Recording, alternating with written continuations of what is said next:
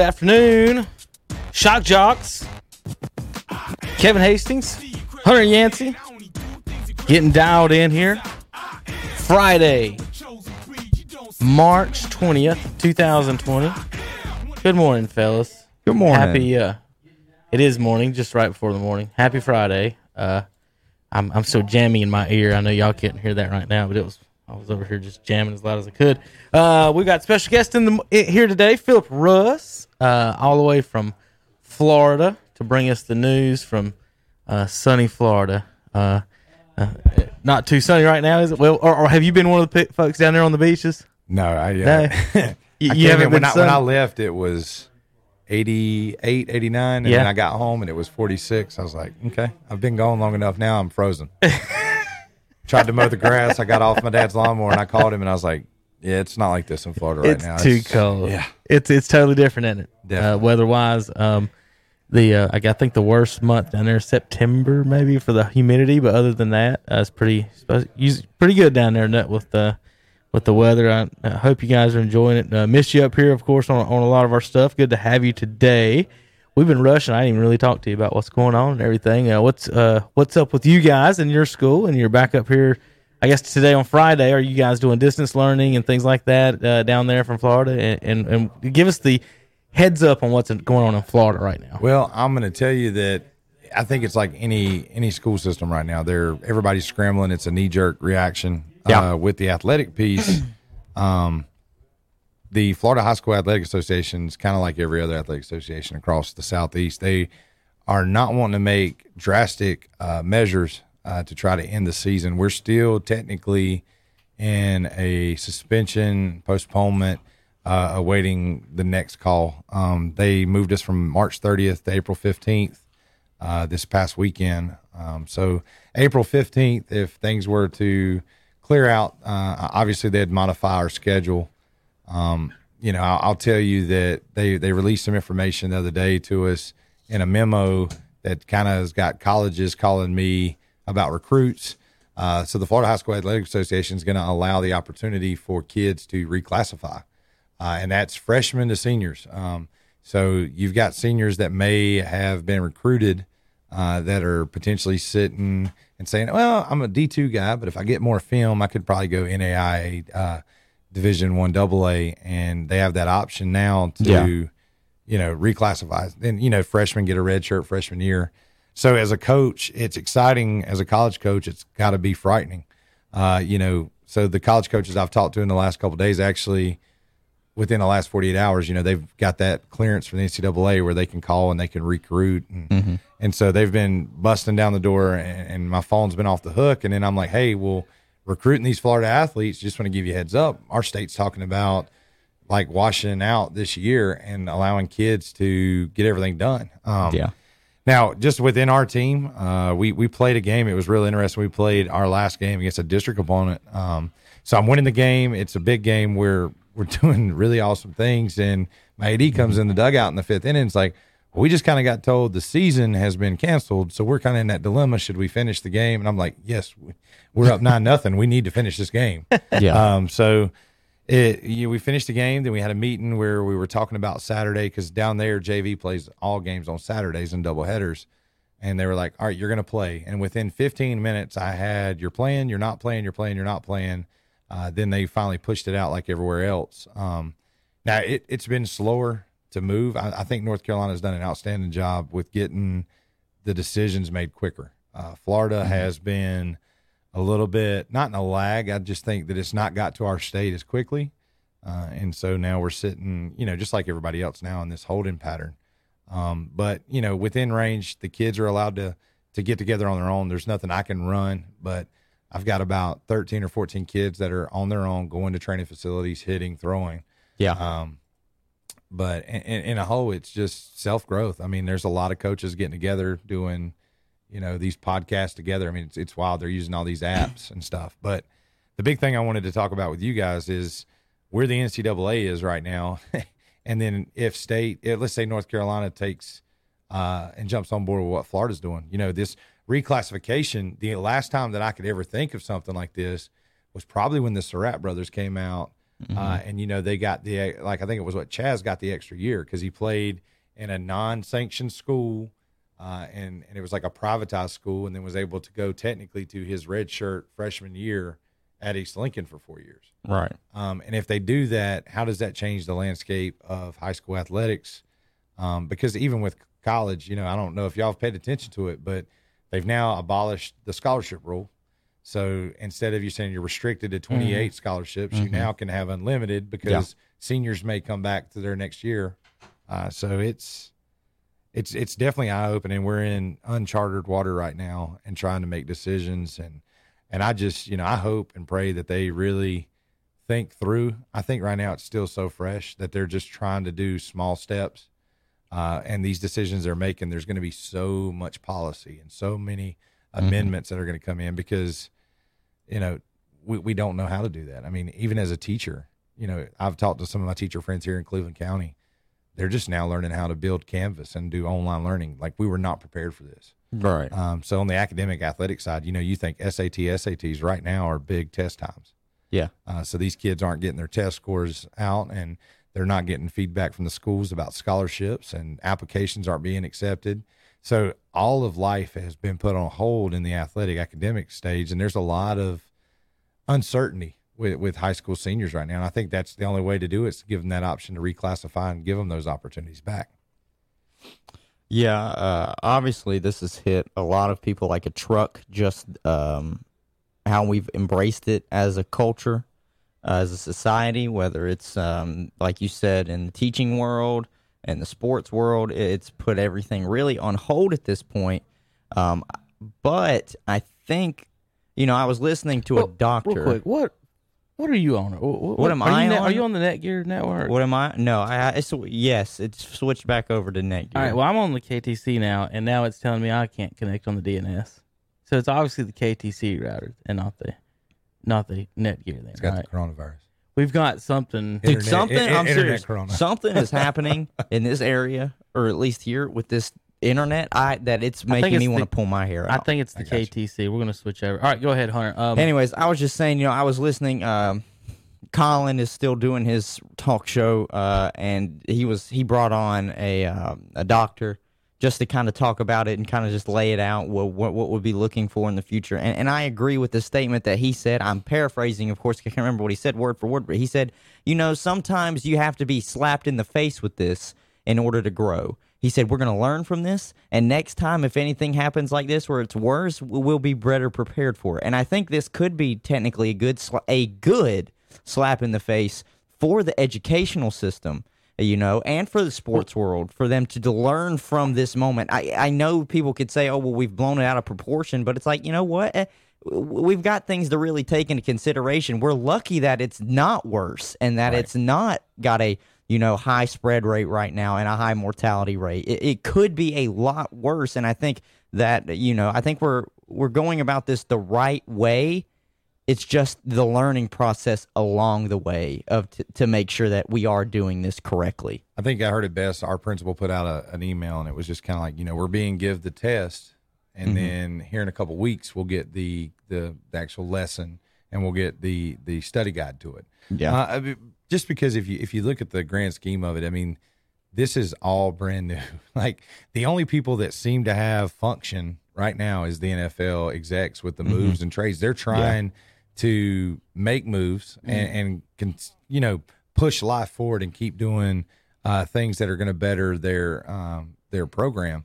But in, in all other terms, I mean, if you look on Twitter, like you know, just to give a plug to Coach Pruitt, I mean, the man has Cherryville's weight room right now is probably the cleanest, bacteria free, shiny it's ever been ever. Right. But you've got all these high school coaches; they don't know what to do with their time, and you know, it, it's in sport, it's it's really cool because you're seeing a lot of guys get together now, and we're not thinking about game plans. Uh, you know, we're talking about our athletes, but we're also you know, we're going online with workouts. We're going online and having digital meetings with staff. You know, you know, there's there's things that it's making the the sports world stronger. Like you said, the slap in the face is you weren't prepared for this. So if this ever was to trim and fall down and happen again, will we be ready? Uh, education wise, you know, it's going to really, you know, in Florida, they've already canceled all of our state assessments. The only thing left is AP. And, you know, the biggest thing people always say was standardized testing. You know, teachers have always, you know, just grumbled about that. And now it's, well, let's see how these kids learn from a digital standpoint. And what, you know, there could be time to come where teachers are going to be non existent in the classroom. It's more of a facilitation role. If we can teach digital, then maybe now on these platforms, kids are going to be still learning on spring break, on Easter break, Christmas break. The education system in the U.S. could actually get stronger through this, uh, and we could be the forefront. You know, because right now, like in, countries like India, uh, China, Japan, they're leading the forefront in science and math. Yeah. Uh, you know, here we kind of spend more history, English. You know, that's kind of like our strength in America. But you know, if you look, the it's kind of going to level the playing field out a little bit. Um, but no, like the athletic thing, I think is is got everybody nervous. Is for one, you you care about the kids. I mean, Yeah. there's there's thousands of seniors in college that were told you've played ten games and it's over. Uh, you know, con- thank you for your dedication and service. You know, there's a lot of times that me and Kevin we we talk about the NCAA and the money that's in it, and you know, do you pay athletes? Do you not pay athletes? Well, now you sit here and look. Okay, all of these kids mm-hmm. are now without an opportunity, and how you know April April's next month. Yeah. what happens with the Major League Baseball draft? You know, they do have data on kids, but you're the sleepers, the dark horses that you don't plan to see drafted. I mean, do they get that opportunity now? So, I mean, it, it is a landscape of do's and don'ts. Um, trial and error is going to be huge through this. Uh, but I think we're going to come from it. I pray that we never have another epidemic like we're facing right now uh, on a global sense, because this affects, you know, this this fall was supposed to be what the World Baseball Classic, and that was something that was a lot of fun for everybody, Right. Uh, you know, and we, a football coach from Alabama, one of the staffers there, he pushed out, you know, guys, if you don't start taking this serious, Yeah. you're not going to have a football season. oh yeah. Like if we don't quarantine 100%. and figure it out, we're we're going to lose more than what we're losing right now. One hundred percent. That's why you know it drives me insane when I see these videos come out from these news outlets that are down there interviewing the dumb kids that are still going to spring break at the beach. You know, there's a case here in Guilford County here in North Carolina, and you know they were wondering where it came from. It came back from Florida. Yeah. And, and you know I know you're in Florida, but you know, yeah, uh, We'll no, keep this- six feet this- apart Yeah, we six here. six feet apart. But those that are actively, you know, practicing social distancing, I know it's hard, but I mean, it, they wouldn't tell us to do this if you know if it wasn't effective, obviously. And I know, obviously, as a country, we're not as compact as Italy is, where everybody's right on top of each other. Same with China, but even still, if you if you don't feel good, don't go outside. You That's know, I saw a kid that in in one of the interviews they did. I think it was on Good Morning, uh, on one of the Good Morning channels. And he basically was like, "If I get Corona, I get Corona. I'm still gonna party." I'm like, Yeah. I'm like, dude, you're an idiot.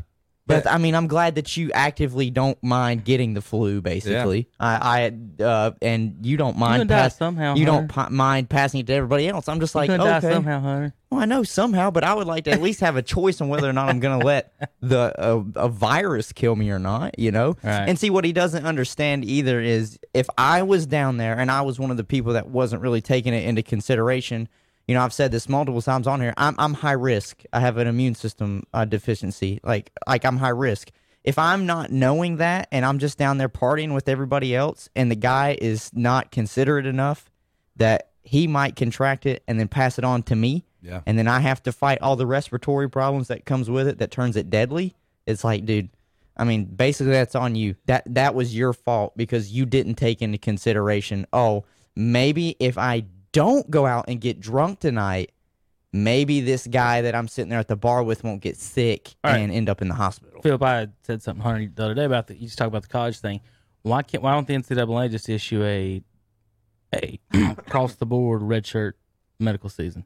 Well- because it's not to me it's not fair to the underclassmen. They get they lose a year Yeah. no matter what. So if you say we're going to give the seniors a year, why wouldn't you just give everybody a year and say, hey, this is the same thing? As far as it doesn't change anything Right. in, in, as far as athletes, is all it does is makes makes one department have to pay the other department for how many more seniors are actually going to be per school. It's not I, to me, I, and I think the government will can cover that if we really needed to do it. Well, I think it, I think it needs to go across the whole board, though. Mm-hmm. I mean, in the saddest way, you almost have to just scrap 2020 mm-hmm. and start. I think this this fall you start back fresh. Now, if the kid here here's my only de- my only debate that I would have is let's say you have a high school senior or you mm-hmm. have college seniors that like a Jerry Jeudy, he's already paid, he's in Right. the NFL. Mm-hmm. Like if you're drafted, you have the option to go. If everybody else, you have that option to push reset and you get another year at your institution. But it has to. I think it's got to go across the board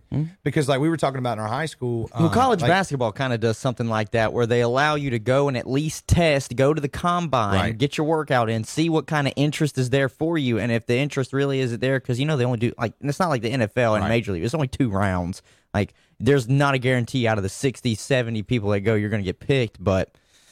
You know, they let them go, test the water, see if there's interest. If not, then they let them come back. But it has to be by a certain time period. Is, is that kind of like what you're leaning th- towards? yeah. Because like my, my only thought is you got kids that know they're getting their money. I mean, Yeah, like you know, obviously. like like Jeudy and and Jalen Hurts and those guys in the in Mm-hmm. the draft. Yeah. they're going.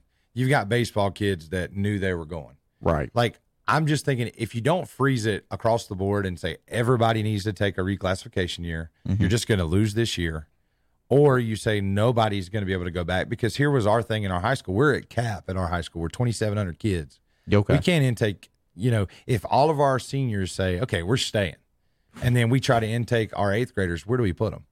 You're, you're going to have severe displacement. So that, schools. that backs it up all the way yeah, down. so I to- mean, really, inter- if the government comes out and says, "Hey, we're going to lock this all down," Well, right now, everybody stays in place. Right now, Philip, we've got the whole summer. We've got spring break. We've got Easter break. The high schools hadn't even went to Easter break. Right. So why aren't we around? And especially around here, we didn't have a snow year, snow day this year. So why aren't we just pushing the schedule back right now, as Yeah. opposed to let's because to have that argument, you're saying everything's done right as of this Right. year, right? That to have the who who gets an extra year, but uh, I mean, to me, I think everyone kind of has to go through the the school year part is different to me than the athletic part. You're just gonna have to suck it up at some of the on some of these athletic things. I th- I believe, um, and, and, and you're gonna have to just. I mean, if you if a senior sprains his ankle, you know, during football when he's a basketball player, or or vice versa, and you miss your season, I mean, you don't get it back, and and and some things happen. You know, in life that way, and it- it's really hard high school wise. Colleges they can do extra years and this and that, but the high school thing, you're right. What are you going to do about if if you're having people stay or go? Um, maybe with the high schools in today's high school way, you know, you're not you're almost not graduating. You you only need a certain number of credits as opposed to years. Maybe each and every individual state can figure out some way in that to do, to do to to say, hey, go another semester and you've got your hours and Right. graduate. A lot of high schools graduate in the in the fall now. Yeah. I know what heck what, around here West Lincoln even does that now. Uh, you can graduate uh, in December, so Yeah. maybe that's an option. Philip is push it back a semester as far as school. Yeah, I mean, but see, the schools. This is the ac- academic piece that that kind of floored everybody when the Florida DOE, uh, Department of Education, got down and decided they decided they were going to get rid of all assessments, mm-hmm. and they started looking at these testing schedules and things like that. So essentially, what's being pushed down is, hey, like teachers right now, like for instance, I I've talked to two teachers that work in Cleveland County. they're doing like shelter in place, or they can actually go to their school. They're meeting. They're trying to develop online lessons. Right. These are untested. These are unprecedented. These are things that are going to be out of the thing. They're being told by school superintendents and all these personnel. You really can't test it because how do you know if the test scores that you're getting are legitimate? Because at home everybody's got Google. And, Yeah, you're right. And mom and dad could be doing the work. Uh, Yeah. How do you validate? You know, I'll tell you what. What's driving me nuts right now is they're asking us educators to log hours to have proof that we're actually at home. So they're wanting us to take in our homes six and a half hours, document that on paper to say that. So how many people are going to cut corners? Like for instance, in theory, what is your PE teacher going to do for six and a half hours in his home? He's going to get on Peloton and record a video of him riding a bike and telling kids how good physical fitness is. You know, what? How do you log those hours? And so they don't know these things, and uh-huh. and, and because it's an untested platform, like We're gonna have Like- some PE teachers getting in better shape than they've ever been. Well, I, I tell you, workouts. it's weird. You know, uh, a good place you can find a workout, Philip. I tell you what, for if you want to spread your athletes around, is former uh, Cherryville Postal Hunter player Ralph Roberts, personal trainer. He posts his stuff online. sweet. Um, he's got follow him on Facebook. Um, just Ralph Roberts Training. Um, I posted off our WCSL Twitter feed. Uh, it's one one little exercise thing. He he he he's got this. He's got different programs, of course, different things. One of them is your thirty day body transformation, and I think that would be perfect for these athletes to do. It's just basic, you know, non non weight Like body body weight body weight Yeah, exercises. Yeah. And and Ralph is, has been featured in Men's Health magazine, top ten trainers uh, in the nation. Mm-hmm. Um, of course, like I said, former Cherryville athlete here, and I, I would you just, just get on a look. You might find some stuff you can share with you guys. And he's a Sweet. and he's a base Philip. He's a baseball trainer too. Yeah. So he's got a lot of some fun baseball videos and things like that. Well- you can get on and follow Ralph, and, and uh, there's people on YouTube and all other type of things. If you want to plug, this will blow you away. I know you're a, a Cardinals fan, but like I got a text yesterday Yeah. from uh, Brandon Nimmo and Steven Matz and Pete Alonso. Some of those guys were like, "Hey, can we like? Do you mind if we use your field to throw?" Because the Mets shut down their facility, Right. they won't let these guys in. right? So like they're they're going out, and it, it it's just wild because it's such a weird time. Like I told my dad, I said, you know, got it MVP out on my baseball field right now, long tossing. Yeah. Yeah. you know, and I've got two other millionaires working out, Right. And you know, Have you not dared anyone to to that you can't, can't get it by you? Get, pick up the bat, Philip, and say, "Come no, on." there's a there's a guy. the. I've made friends with this guy. And this was during regular season. He was throwing his bullpen. His name's Bryce Hutchinson. He plays for the Columbia Fireflies. He's Mm-hmm. he's trying to get on the AAA team, and uh, me and him were talking, and he he was throwing the ball, and I was like, "Do you mind if I just stand in there in your pen and just like look at it, like stand in the box?" Yeah. And he let that thing go, and it was about 90, 96. I was like, "Yeah, I'm Yeah, good. I'm, I'm I'm gonna stick to coaching." Yeah, I can't do that right. said, now. if, I, if, if No. he if he You- loses control, then you I'm just almost have to it. immediately Oh, yeah. swing at 90. I can only imagine. Like I'm It's telling you, just five to 96. 10. It's like I think 92, I you think, is hear about it, the fastest and it's, I've and it's seen. like a white faded blur. Yeah. Mm-hmm. and you're just swinging in a location. Like when people say, "Oh, I can see the seams of the ball," I'm like, Doesn't uh, that just drive you crazy? I'm when like, people there's say no way. that? Like, no, I can't no. be that. I can't be that blind. Uh-uh. No. no. Um, but no, like you know, in in, in this whole deal, um, they could. I think they are. you bet pro- lefty or righty? lefty. Okay, I didn't know. How'd you I- like to see a Randy Johnson slider? Well, you. Well, here's the thing, like that, Chris Sale. But I mean, people forget in our Mm-hmm. in our uh, uh, Easter tournament Mm-hmm. at Burns, I faced we faced Madison Bumgarner, Yeah. and that in itself probably one of the greatest pitchers in the postseason. Yeah. I mean, Right. And not saying he was he he obviously developed when he got pro, but in high school he's pretty, it's pretty good when you're seeing. bad. I you quit know, playing baseball in my middle school year because uh, Hunter Harvey's only a year older than me, and I was sick and tired of seeing him. There you go. I was, I was tired of playing against him in Optimus Ball. You're about to be we- teammates from then on out, Because we knew, we knew you're different. Yeah. You you got you know obviously you've got the professional training through your father and your brother played at least collegiate and minor league baseball. So like you what what your skill set is right now, you're different. And I got I was like, you All know right. what? If they're gonna be like that, I don't want to mess with it. That's it. I don't want to mess with it. Uh, well, Philip, looking, you know, since you're a baseball coach, we'll, we'll talk a little baseball here before we get into some NFL free agency. gotcha. Um, with them, you know, we had all kinds of things this postseason. We got the cheating scandals. Yeah. We've got, you had any Astros call you? No, No, no. Uh, they- They're in tech. No, but I'm gonna tell you, even I mean, even, even kids are funny. Like for instance, we had we had a pitcher that was shoving in one of our games. Yeah. Mm-hmm. And all of a sudden, I just hear this banging on the trash can, and I just stare at the dugout, and I was like, I say, like, Tom. And the umpire come in, he's like, "Hey, you can't do that." And I say, "Hey, Blue, they got my signs or what?" Like, it's like I'm gonna call a, I'm we're gonna call a fastball here. if they start banging really fast and they they're on time with hitting, what are you gonna do? And he's like, "They're just messing with you, coach. They're messing with you." I like, All right. so the kids are still having fun with it. I mean, I mean, we've got. I've seen more Astro gear like at my baseball practice. Like, coach, we're just trying to have any edge as possible. I'm like, all right. Jeez. You're gonna get pegged when you go to the plate. But good luck. Yeah. That's funny. They uh so we've had that. Um you know, some of the guys that have you seen the the Bauer wiffle ball tur baseball? Uh Trevor Bauer put together a celebrity wiffle ball game. No way. Uh they were mic'd up, all mic'd up too, so that was pretty neat. Get uh, to check that out online.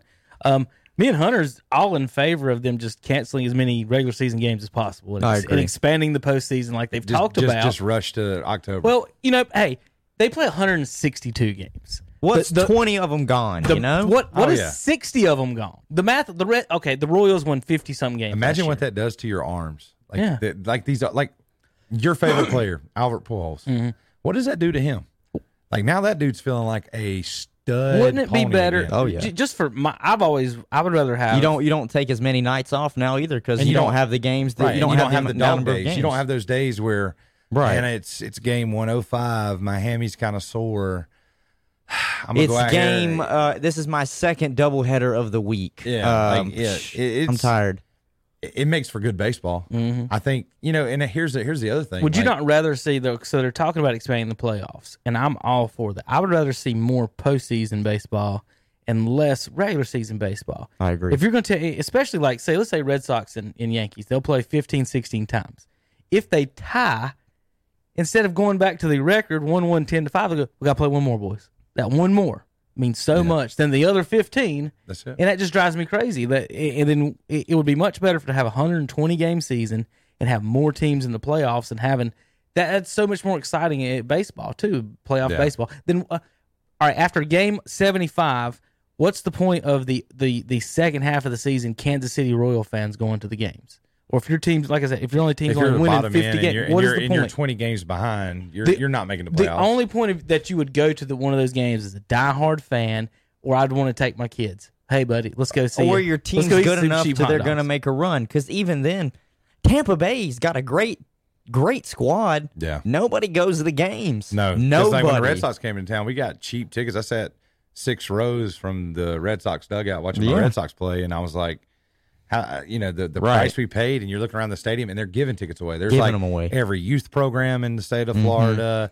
And they still and don't- pop still can't even pull probably there, five and there- there's like 5,000 people. No, and they all got colored T-shirts on. I'm like, "Geez, did we just come on youth night?" And then they're like, on the scoreboard, they're like. Tomorrow night is bring your dog to the park. You get I a got- free I got ticket a for your dog question. and Yeah. your kids. I'm like, holy cow! I got a question as far as school programs concerned. Um, shouldn't slash do you guys have you know schools take field trips right? Yeah. Do you guys take field trips to any spring training games? That should be a an almost a staple in the Florida Florida program. You know, every school or even you know kindergarten all the way through there. That could, that could be something that these that that they should be able to work together with. Well, all right. So in our county, it would be like if you say at Shelby High School, the Mm-hmm. baseball field we have in Shelby, if that was your minor league ball club, Mm-hmm. and that's where all the major leagues come in. So they run different programs. They reach out to high schools and they do that. So it, they don't burn school days. They'll Mm-hmm. hit us up. Like on Saturday, we went to a clinic.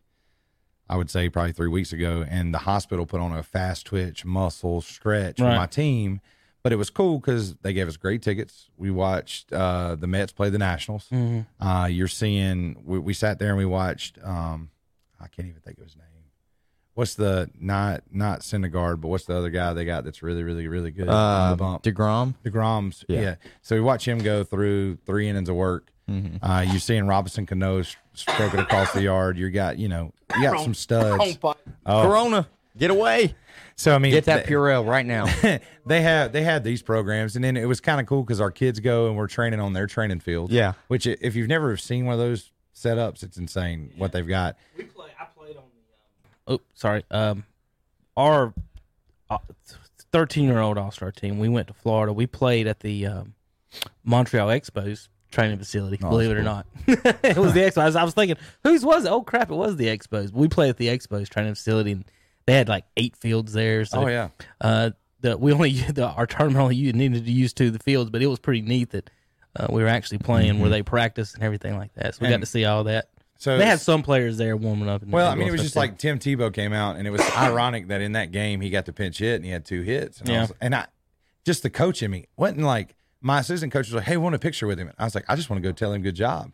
Like he actually inside out the, ba- the baseball, he went backside, Mm-hmm. and I'm like, "Dang, that's that's Tebow. Like he's not supposed to be hitting." No. and he's learning baseball. And I went up and I dapped him up and I said, "Tim, I was like, good hit today." Like he was you know, Florida cutter State inside. Player of the Year in high school. Yeah, but I mean, when you see what he did as a Gator and the football phenom that Yeah. he was, so he Yeah, I saw him when he came to uh, he came to play against the Knights last year, and, and let me tell you, he got an earful because he played awful. Yeah. I mean, oh for got it. three. They didn't even let him play in the field. They like got they, an they, earful. they like DH'd him, and Yeah, The earful Dude, was I'm from me. you, from you, Yeah, it was from me. Hunter. It was for me. I You were- said, you were the one no, misbehaving No out lie. I, lit- I literally stood up and said they don't give out Heisman's in baseball. but I'm gonna tell you, like, just to tell you about Did it. he give you the it- finger? No. Did, did you get Tebow give you the finger? No, no. But there, I, I um, didn't say anything like rude about him. I just was basically poking fun at like, why are you in baseball when you should have taken the fullback position? Everybody wanted you to play. Well, he's, he's got less stress on his body now. Oh, I now- you know, oh, and, God, and and if still you think about it his money. financially, economically, it was the best decision for him because he now gets to still do his SEC talk show. Yeah, he still gets makes to play pro baseball. He'll be getting paid like Romo one day. Um, but anyways, to, to continue on your Maybe. your question, um, we played la- maybe two weeks ago. We Mm-hmm. played at uh, Dodgertown. Yeah. Where Jackie Robinson played. Uh, uh, you know his training camps there, and it was really cool because you see what Ari Dickey had Mm-hmm. done. For instance, just a, like a little little cool story. Um, there's like this little hilly, bumpy ground right behind left field. And I was sitting there talking to the groundskeeper, and he's old as dirt. Like he looked like he knew Jackie Robinson. I was like, he's out there raking the bullpen mound before our game. We played uh, the number one team in, in Maryland. We played Yeah. Matha Catholic, and I'm talking. He said, "Yeah," he said, "You boys get to play here for free. These boys flew down from from Maryland." I was like, "Sir, what is that out there?" I said, "That's really weird looking ground." He goes. Well, let me tell you a story, young man. So we sit down and sit, and I'm like, all right, like I'm fixing to go coach my team. I'm out there in my garb. I disappear from my team. I'm out in there with Father Time on a bench in a bullpen. Right. And he proceeds to tell me the coolest story ever. So R.A. Dickey and them let the players have days off on Sundays. They mm-hmm. go play golf. Well, obviously during that time, African Americans weren't allowed to play where the white folks were to play. Right. So he basically goes, tries to play golf as a Brooklyn Dodger, and they pretty much shun him. No, you're not. Mm-hmm. So he comes back, and the rest of the team's out, and him and Dickie have this conversation, and he's really just hitting off a tee on his off day. And they asked him, he said, Jackie, like, why aren't you playing golf? Like, you need to take time away from baseball, go relax. And he explained the situation. Right. And so what did Dickie do? He went and paid whatever at that time was high end money, and they built a nine hole golf course on the training grounds.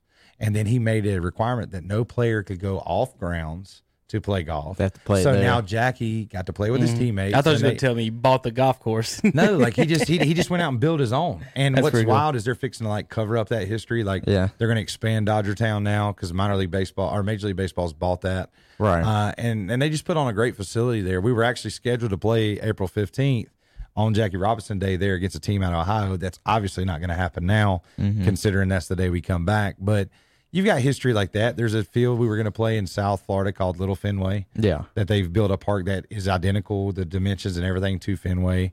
Uh, we had a game scheduled at JetBlue Field. We had a game scheduled at um, it's called Clover Park now, which is the New York Mets uh, minor league stadium that they play in.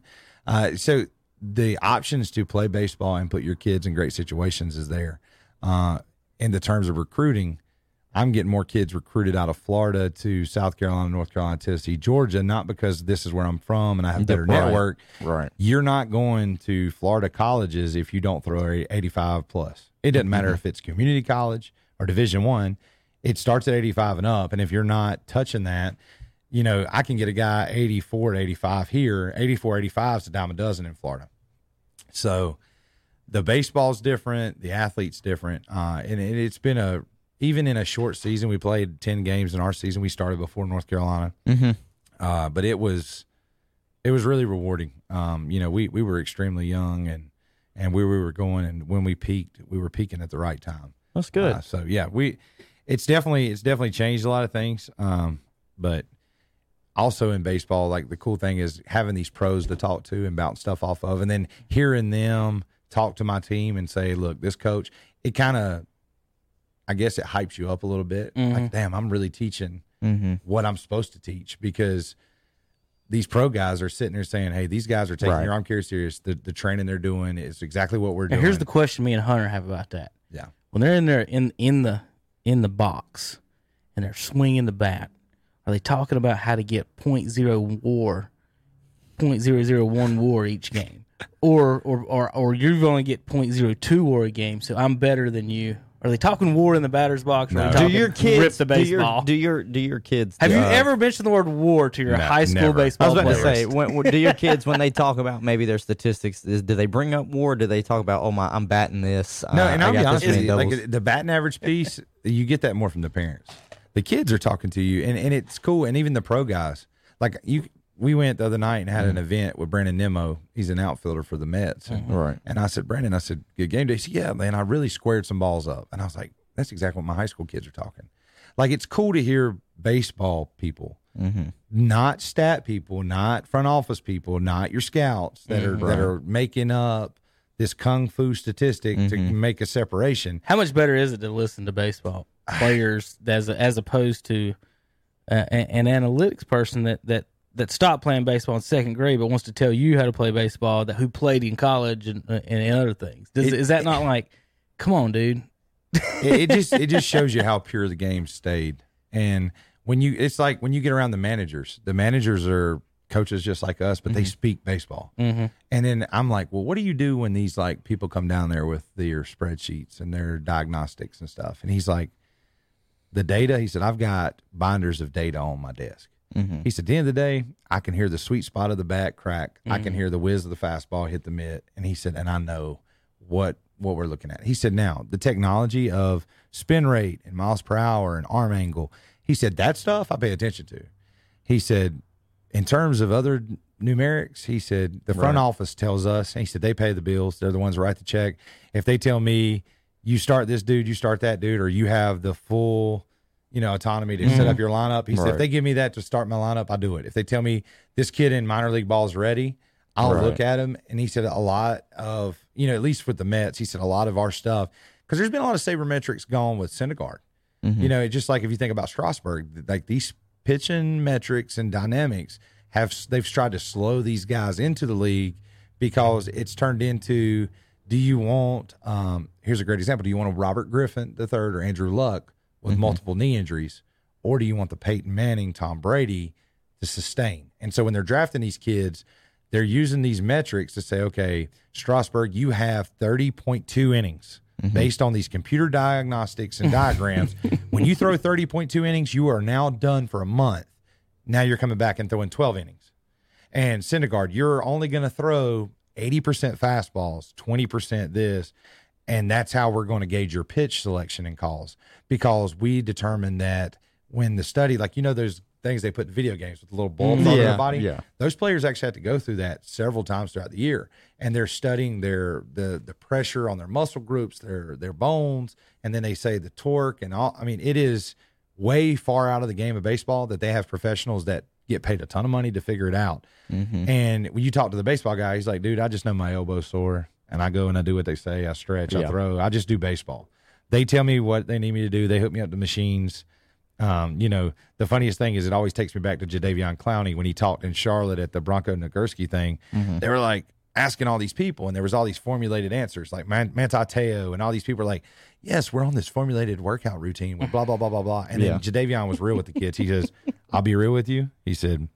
They give me the shakes, I drink the shakes. They give me the pills, I take the pills. I don't ask no questions because it keep me on the field. Right. He said, That's all I got to say. And I was like, even though that sounded street to everybody in the room that was like the corporate people that were in the But room, But we knew it. I'm like, dude, that makes so much sense. Like he's there to play football. Right. You snap the ball, he's gonna come tackle you.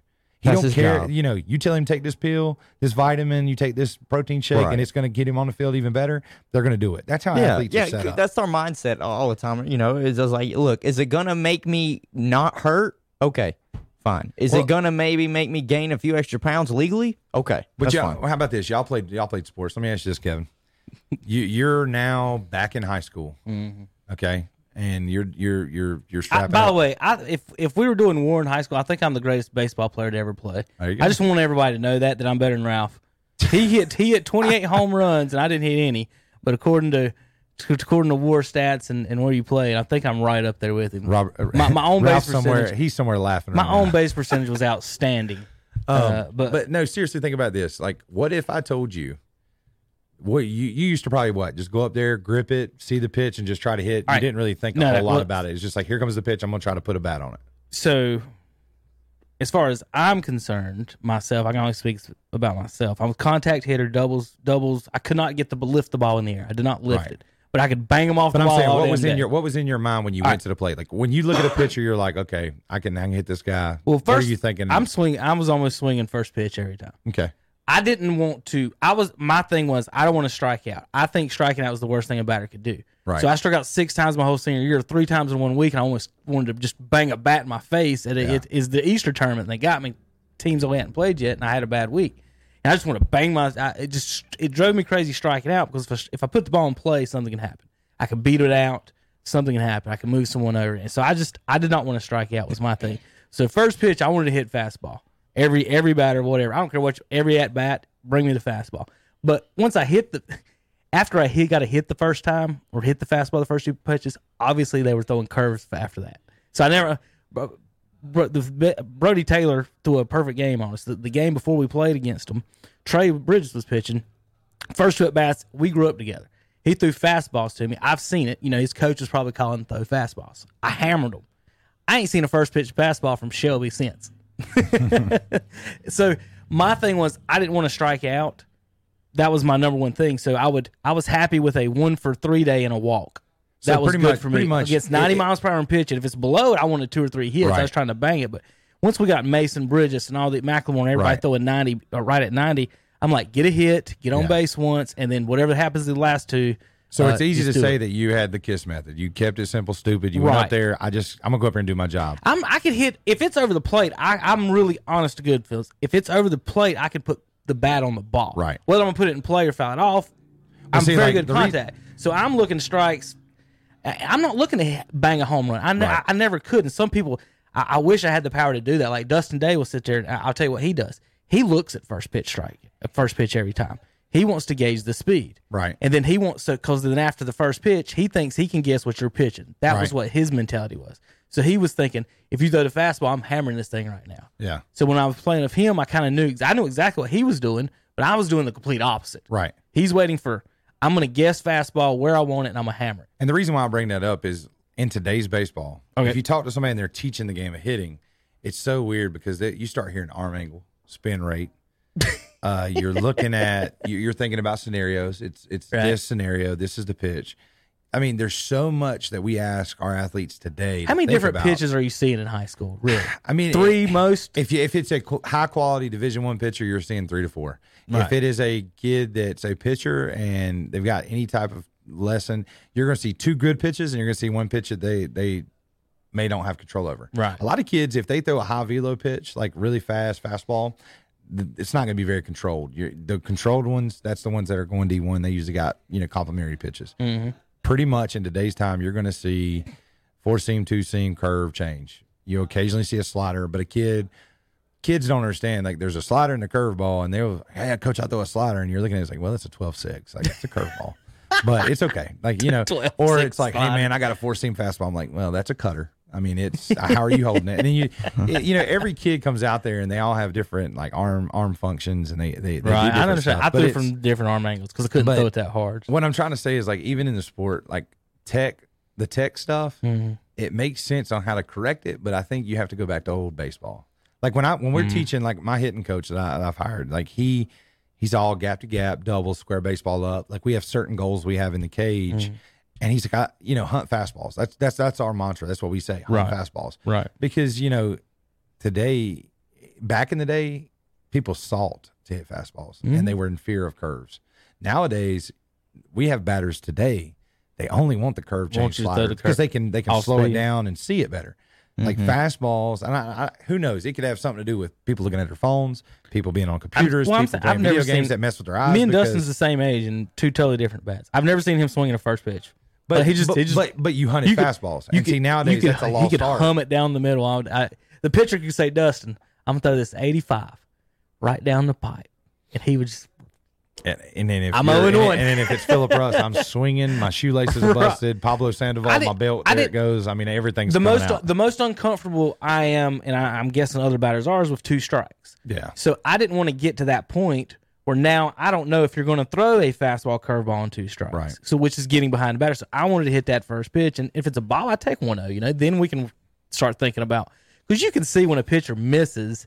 If he misses this far off, or if he misses this far off, if he misses this far off, next pitch I'm probably not swinging, seeing what he's going to do. Our Uh, big, our uh, big stuff is our big. Like once you, get 90 plus, a lot of that you're guessing. Yeah, the the stat that we stick with is because really all you can teach in hitting is approach and a mentality. So like your QABs are there Mm. because there's so many criteria what gives you a quality at bat. Then there's also, I mean, you can say batting average, but I mean that's kind of you know you're chasing a number and it's kind of like weight loss. Like you know, Kevin, you might be looking skinny. I mean, man, you've lost weight since the last time I seen you. But if you step on the scale, you might be working out and gaining weight number, Right. But physically looking better, Right. same thing. You could be having a crappy batting average, Right. be hitting 250.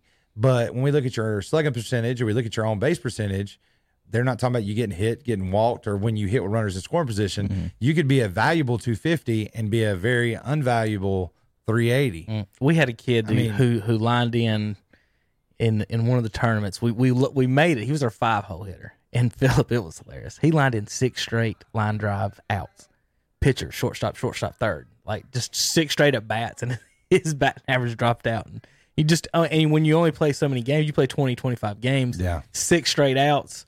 Uh, in a bat, that's going to drop your batting average a, a lot of points. So I, I do remember that what you're talking about with that. Um, one, one thing I, I wanted to uh, uh, the on base percentage to me is an overrated thing because and here's here's why you can do the math on it. You could walk. I know this is a extreme example, but this to me this is what why why it is a good example because you know, in math, you know, the further apart you go, the, the worse I guess the proof right. Right. Don't know exactly I'm trying to say that. So, but okay, Philip, you could ha- walk four batters in an inning and never score a run. Yeah. So, you, say in a Major League Baseball game, it means you can have 36 batters. What's that on base percentage? Over a thousand. Yeah. And lose a ball game. And what if my one batter? What if I go one for 30, one for 27, and Mark McGwire hits at 500 feet? And my on base percentage is .065 or Yeah, whatever it is. So my own so and that's what I mean by gap. Where you could have one person win a game in on base percentage when 36 people can can walk. And that's how big the gap is on base percentage. So to me, that the on base percentage thing, why, why we've leaned so hard on that lately, is, is kind of baffling. As opposed to, I do like the, the hitting part because on the batting average, you are at least swingy. Yeah. So as so for an example, Philip, if if you've got Barry Bonds on your team and Jeff Kent, right? Do you want them to walk Bonds to get to Kent, or do you do you want Bonds to sit there and just walk? Would you rather have with with let's say a guy on third and one out? Some people hate the double play. Guy on third, one out. Would you want Bond swing the bat no matter what there, or would you want him to walk and hope Kent can can knock in the guy? See, my point of it is, your best player you won't swing in the But bat. see, old school, old school baseball, Mm-hmm. you want him to swing. New school baseball, you say, okay, we're going to take that run. We're going to take him and put him on, and we're going to play games with the guy on deck. We're going to find a pinch hitter, and and see that's where it gets so technical, so and right, and Like, right. So why would I rather not have Barry Bonds swing yeah, on with a man on third and one out as opposed to Jeff Kent swinging.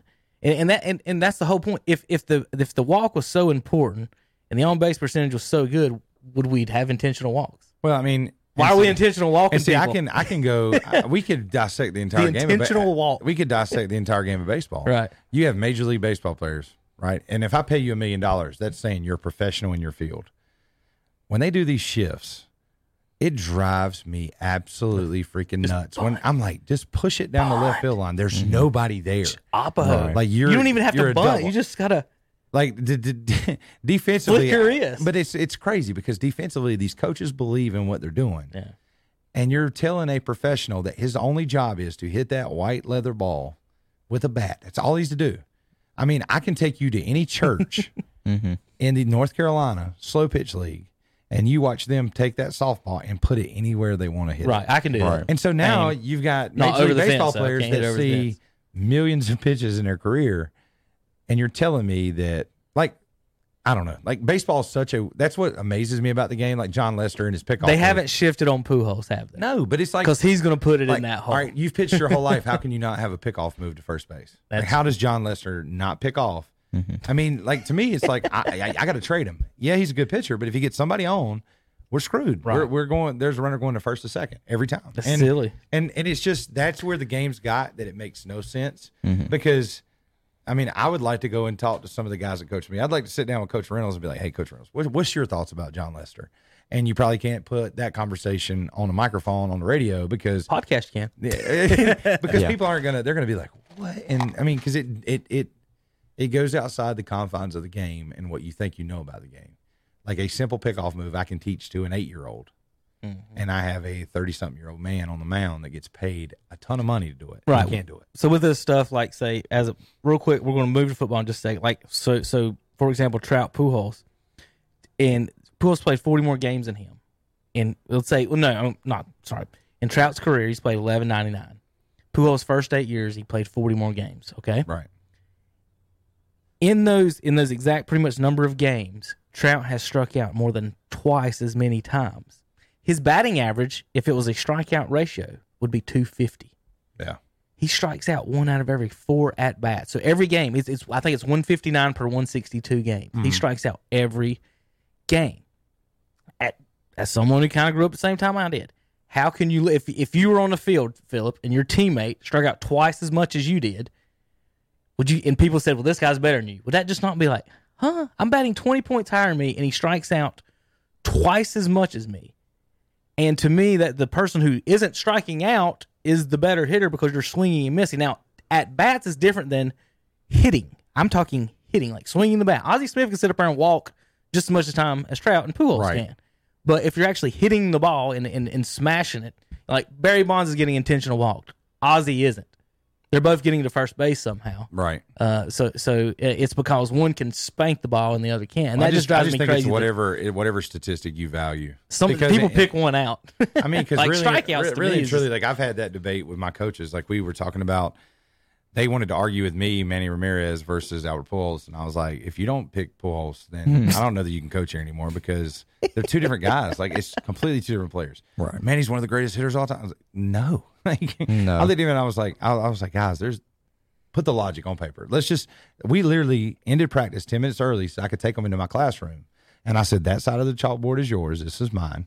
You write up whatever you want to write about the player, and I'll write up whatever I want to write about the player. Mm-hmm. Put your stat line on Manny. You got four of you that believe in Manny, and I believe in Albert. And let's just see. Right. And when it was all done, they were like, okay, coach, you, you're right. That's probably why you're the head coach. I was like, no, it's just like you got to understand the game. You can't mm-hmm. just go off of one stat. Like if you line them all up, stat for stat, and what Albert done in his career, a lot of players not can't doing. compare I mean, I mean, even there's not- then, to me, you know, I, people have argued, you know, best You seen right-handed this hitters shirt of all he's got on, time. by the I way. do, I do Johnny Manziel. hey, man, well, let me ask you this. Here we go. I'm going to go. You, you're a big basketball guru, yeah. so we'll we'll go to like every kid in the whole wide world. Uh, MJ, LeBron. Well, I go Michael. That's what I'm saying. I You go got- Michael, so you and got I go LeBron. Michael because I want to win. I want rings, man. I want. Have you heard my Space Jam argument about the two?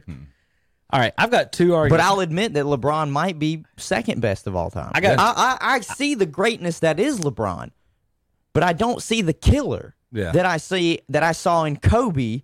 Well, I mean, it's just like these kids. And when, when, when Michael. Kobe dies, right? All the kids at school want to talk about Kobe, and I just, I one day just being who I am, I like to spark a good, a good conversation. I said, Who's better? I said, Kobe or LeBron, And what they say? and the kids are like, uh, LeBron's the best. I'm like, really? Why? I was like, why? Is that because he's the only player that played in your lifetime for you to conjugally put together a belief? You're I'm only living in your I, I've mentioned Yes. this a couple times. I'm working right now. on- Recency on, bias, ain't that the I'm word? working on an argumentative paper on why the 2010s basketball is not better than the 1990s, and the whole premise of it is, you know, then and she, my, my English professor loved the sentence I used. It's the narrative that today's game, bigger, faster, is and stronger, is better than, and that players in the 90s. And you know, early 2000s Jordan would be coming could- off the Hornets couldn't play today. I mean, exactly. before, before you get to it, you're going to say, I mean, Michael Jordan Wilt, Wilt averaged Chamberlain, 30 Wilt points. Chamberlain, or Zion Williamson, or Shaq, young Shaq, or Zion Williamson. Who, Mm-hmm. That's who's exactly best? what it's going I mean, because the kids are going to say well, they're already Shaq doing. wasn't- They're already doing it with Zion and Charles Barkley. Well, like No, the, oh, there's going to be a lot of LeBron fans in about ten years, Philip. They're going to hate all the Zion people well, it's- because it's, Well, then it, it's it, going it's, to it's change just like every this. ten years. Like I had a kid, I had a kid the other day tell me he's like Vince Carter ain't crap, coach, and I'm like, I was like, why? I was like, tell me why. Like, Yeah. give me your defense. and it's probably just he's what like, he's seen He's now. just kind of old, and he's not. He don't move well. I Well, said, 'cause you know how long play he's at been in. one point. I said, so Derek Jeter, he's terrible. Like that's what you're saying. Derek Jeter's worst shortstop ever played because all the shortstops you have now in today's baseball, Right. all that you know, Derek Jeter can't be crap, right? And I was like, and I waited for the response. And they was like, no, Jeter's the goat. And I'm like, okay. I was like, so Tom Brady's the goat, right? And they were like, yeah, he's pretty good. I was like, so when such and such comes out, I said Trevor Lawrence, for instance, Trevor Lawrence Right. and Tebow conversation. Trevor Lawrence hadn't lost but one game in his college career. How many games did Tim Tebow? I said, so who's better? And then you get the crickets, and it's like, well, Trevor Lawrence. You know, look at what Clemson's done. I'm like, Tim that Tebow's is- got two I was national like, it's better than. Tebow. I said, so SEC versus A- ACC, which one's a better conference? The kids are like SEC. I say, then how's Trevor Lawrence better I agree. than Tebow? Now, I, and so, I, like the, the kids, I think it- Trevor it- Lawrence is kind of overhyped. That's I'm just me. saying, but like when you when you think in the in the theory of sport, you're like, man, it's these- hard to argue with someone who's never seen something, and I don't understand why. See, I didn't We- see we don't- Michael we play. actually I don't just go listen- off statistics. I, I'm just glad we don't actually listen to our elders and and who or people who've actually like like a- anytime we if if I if Philip have you seen I don't know a line yeah well and you haven't Mm-hmm. I will listen to your opinion about which is more dangerous a lion or a kitty cat exactly. Hunter might know but this guy definitely knows Right. and, and, and that that's what aggravates people people about some of the the Michael and, and LeBron See, stuff, I, 'cause I you didn't argue see. I didn't see Michael, but I, you know, we have YouTube. We have Hardwood Classics. You Yeah. can watch it. You can see the But killer how much are instinct these that's there. uh, like your common new uh, like your new fans today? How many of them are real fans? no they're not I mean, you don't have those diehard. You don't have like, you know, Kevin always Team- jokes, but you, team do- you you diehards. don't have that Cleveland Right. Brown fan that's been a Cleveland Brown fan since birth in 1973. oh, they like Baker that has now. rode with the Browns through Mm. the mud. They pull for the players now because they move around. All right, let me let me uh, give you my LeBron Michael argument. You can make this without ever mentioning the NBA. Okay. Ready? Which one's got a college national championship? Which one was college? Michael as which, a freshman. Which one was college player of the year? Michael. Which one has more gold medals? Michael. Which one has a bronze medal? LeBron.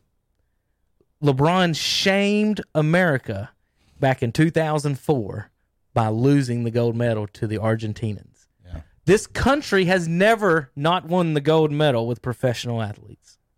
Ever. We only not won it once, and that was in 88. And uh, we, we got rid of all the kids and brought in, guess who? Michael Jordan.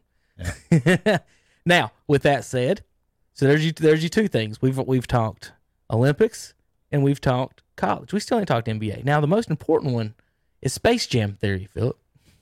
You've seen Space Jam, right? Yeah. Oh yeah. So what happens in Space Jam?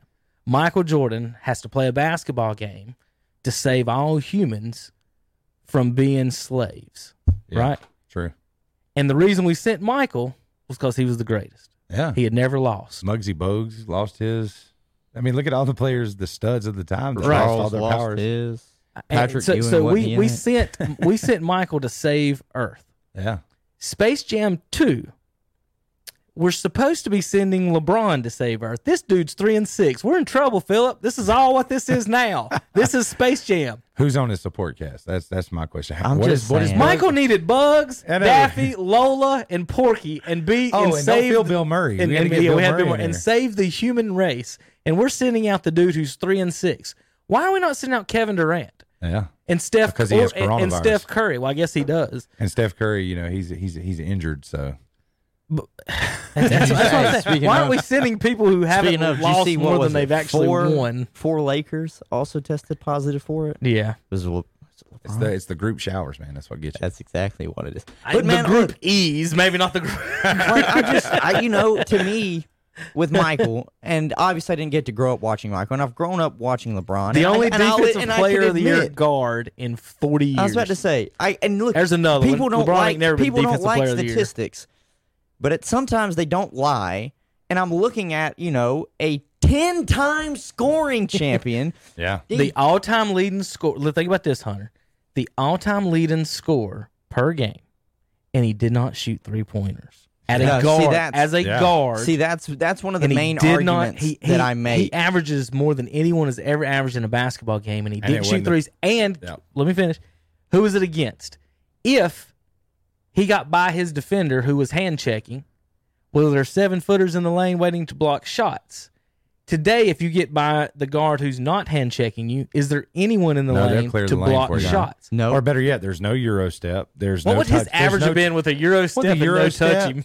What about the touch fouls? Can't touch or him. flopping? Like, it, but like it would've- I just look, you know, but it three would've three my heart times if he'd have he's a flopped. three time steel champion. Okay, nah, What about his assist? I mean, he he LeBron he, was he never a Five a game. I mean, you know, he averaged five a game. but I mean that's sharing the wealth because really and truly, he could have easily just went for eighty a night. Okay, so that's the deal. So what what what happened? LeBron six time all defense to Michael's nine time all defense. People wanted to say all the time LeBron would play offense and then come down and guard the best player when he was younger.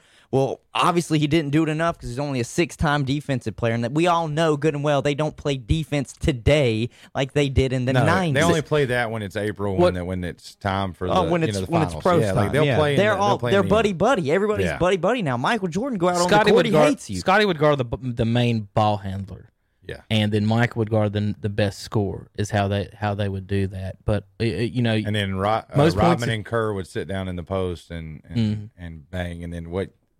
I mean, I got a three times final MVP to a he's six and zero and was the finals MVP every time. And and I want people to remember this. This is one of the arguments I've made too. I had to make sure I threw this blip into it because I know I'm not doing an individual comparative paper. It's just the the leagues as a whole in the 90s and the 2010s. But I had to bring up that everybody likes to compare eras, especially when it comes to Jordan and LeBron. Yeah. I want people to remember Michael Jordan retired twice now in his prime. Yeah. he the, the, the counting twice. the counting stats with Michael are are are tough because he can't get he didn't because he did retire. He retired And twice. When he So- came so back, that's- Jordan forty five. so when he, you he said someone- back that time, it was So so when when people use the argument of the more points than Michael, be like this. I Well, agree. Say, say well, guys, guess what? Karl Malone's got more points than Michael too, and he don't have a single ring. He played every the same time Michael. That's did. the got thing. beat twice by Michael. So you Like- can count all your points all you want. like Um, accumulative points just comes about who's going to play the longest. Eventually, if For you play part. 20 years, I expect Kareem you to about have 20 everything. 24 years or something. like LeBron's that, in I year 17. Michael, if I'm not mistaken, only played 15 years. okay. But you tied For in the this, most, yeah. like if Derek Jeter came back to baseball today, right. would he be pinnacle top leading, or would it take him time? I mean, they said when Michael Jordan would just be bored at work, counting his money, hanging out in his thing, he would go in there with the Hornets, the modern age Hornets, like you know, mm-hmm. just a couple years ago. Oh, yeah. and run inter squad with them, and they those guys would have quotes about it. He is a dog. He is still the goat. He is still. I mean, you know, when Kemba when Kemba's sitting there and he is like the franchise face of everything for the Hornets at the time, and he's like, I, I don't I don't want any of that. Like like he's he's still like when you have your prime player in your organization saying, yeah, that's that's the guy. He could come it's back just today. tough, man, us. because you know people forget he retired twice. He won three straight, retired for a season, came back and won another three straight. Could you imagine we'd be sitting here talking seven, maybe eight in a row if he doesn't retire? How many times did LeBron win three in a row? LeBron's never won three in a row. All right. probably won't. Did he win two in a row? He did, Did win they two win in a row. two? They they were right. going for the, The Heatles three-peat won two with the a row? Mi- yeah with the Heatles. All right, uh, Philip, let's talk football. Great. NFL, free agency. But here's the question I want that is on burning on my mind this morning. All right. What you doing? Yeah, lock the door. All right, thank you. Um, the question that's burning my mind this morning, Hunter. Yes, You're I a don't big, need stats for this uh, this next segment. You're a big XFL fan. I do like the XFL. I think it's.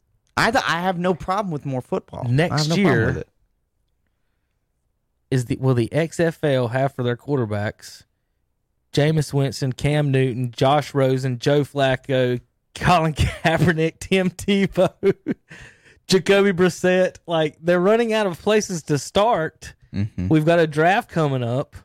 Where is Jameis and and and Philip? Where do you think the best fit for Cam Newton's going to be? And he's about to be released. Nobody he- They can't find a trade partner. trade for him. Now Hunter's a Redskins fan, so Wednesday all we did was tell him that he's going to be Dwayne Haskins' new uh, It's not gonna coach. He's going to show him how to do the you know how to do a selfie right. He's going to show him how to do the wave. or do the cool during little practice. like the cool little language Yeah. typing on He- Instagram. Does that not give He's going to a show you guys how to do the stanky I, I level. Dude, read, I- I read I- one thing and I get a headache. Yeah, I'm I can't- Okay, I look think at you've it- chosen one And I'm like, for your what? language.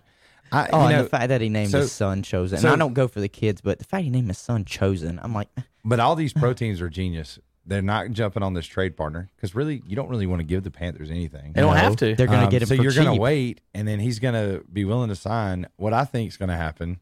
Um, you know, I, I have two teams that I said who, who you got Wednesday. going to? that. Now, originally, I pray he's not going to Dallas. Everybody's No. like, "Oh, Dallas!" No, I'm like, no, no, God, no. if he goes there, no, no, I'll no. cry. It would fit I'll though cry. for a backup with Dak, but I'll say this: I ha- originally one of my two teams was the Chargers until they came out and said that they were going to commit to Tyrod because I know they need to sell tickets. Yeah. and they didn't have anybody, and they I didn't know if they were sold on drafting one. Well, this officially says you're going to draft one and just have him be behind Tyrod. They got to So- find a running back. so to they're me, yeah, they're not- they're not gonna re-signing sign- Gordon. Yeah, Uh, and they missed out on getting Todd Gurley on the cheap for a year rental because now he's in Atlanta, which I want to touch on in a little bit. So for Cam, to me, my two ideal spots, the first one is Denver. If they're not sold on Drew Lock, you know, John Elway is 100% fine with signing a veteran, even if it's for a year because they just released Joe Flacco. right. That's one. You could put him out there with Von Miller. There's essentially the number one and two picks from that same draft. And then the second one is until they came out yesterday and said this team is thinking trying to almost combine a, a trade package to get the number one pick. Miami has spent a lot of money in free agency Yeah. to bolster up their defense. I wouldn't be surprised if Miami's like, you know what? The AFC East is wide open right now. Why don't we get a veteran who can at least play and control the game? We're not going to go out here and just win with a And he, rookie. fit, he fits the culture. He He'll fits fit- Miami he'll fit- culture. he'll fit all of those pieces. Yes. And, I mean, and that's a program that needs a revitalization because Yes. Miami now is mouthwatering because Tom Brady's gone. That's exactly what I. That's mean, what I'm. 'cause- That's what I, I mean, mean. that's It's what I'm like saying, like, you know- it's them, the Bills, I on actually the was third year hoping guy, he and went Josh there. Allen. Where it's in Miami. I was actually hoping he went to Miami. I thought. I missed, I, thought all the Southern Florida teams were in the run for I Teddy, miss- and then Teddy came to Carolina. I think those are the best uniforms in Jersey. I love those. The the, old, the Dolphins, the Dan, the Dan Marino Dolphins jerseys. Uh, I, I want to see Brady because how because the NFC, the AFC East, he sit there and won that league for how many years? The the Bills never replaced Jim Kelly. The Dolphins never They're replaced trying. Dan Marino, I believe in Josh Allen. and the uh, the Jets never replaced Joe Namath. Right. it's been forty. And now years. here's the question: Will the Patriots ever replace Tom Brady? No. The Jets have made a couple of AFC Championship games with some with Mark some Sanchez. mediocre See- quarterback, Chad Pennington as well. the uh the what is it, Mike and Mike in the morning? They were talking about. They think that I just want to see they Brady that in the the- they Dolphins think uniform play the Patriots- AFCs. Yeah. are like low key plan to try to get Lawrence from Clemson. I saw the same exact thing. It, wa- the And I, tweet I was, was, like, I was like, well, okay. "It's all fun deep. and games until the Patriots tank for Lawrence." I'm like, well, well, I, my my thing about this the whole time is we bring it up every time. this so could when be a talk lost about- season for him. You just lost Let- arguably the let's- greatest quarterback let's- of all let's time. wait It's on- okay. Let's wait on the Patriots' thoughts for just a second. I I, I still want to get into uh, Cam. Um, Cam and well, and Jameis from- doesn't from- have a from- team. From, what Phillips uh, thinking about, so we, we did these yesterday. We we you know took team when the when the show started. We had seven teams, Okay. and during the show Mm-hmm. they started dropping like flies. Okay. Jacksonville traded Foles, announced Minshew as their starter. Chargers said they're out uh, on Cam, and they're gonna uh, they're gonna start with Tyrod Taylor, and the Bears traded for Nick Foles from Jacksonville. So that left us with New England, okay. Miami, Denver, and Washington are our only spots that we have. I think you take. I think Here, you take, wait a let me take give the you Patriots. Let off me of that. let me give you the opening quarterback, the, the quarterbacks that are available: Flacco, Brissett, Cam, Andy Dalton, and Jameis. Andy Dalton is still he, you have to trade for him unless Right. they release him. Right. Cam, so Cam's not going to fit Kraft. That's So- not going to be a fit. I don't think. Will Jameis fit Kraft? No. Jameis is the one that needs to be worried XFL. Well, obviously it's not Kraft because if it was up to Kraft, Brady would be there. right. It's, but it's I'm just, I'm just talking about like them. Com- everybody coming in. right. Cam- and they did Cam's take they much- did take a shot on Has it- Antonio Brown. listen, I'm not putting anything has it- past the Patriots. Has it now. been too long, Hunter, for them? If they would have, if they were bringing in Brissett, they would have already done it.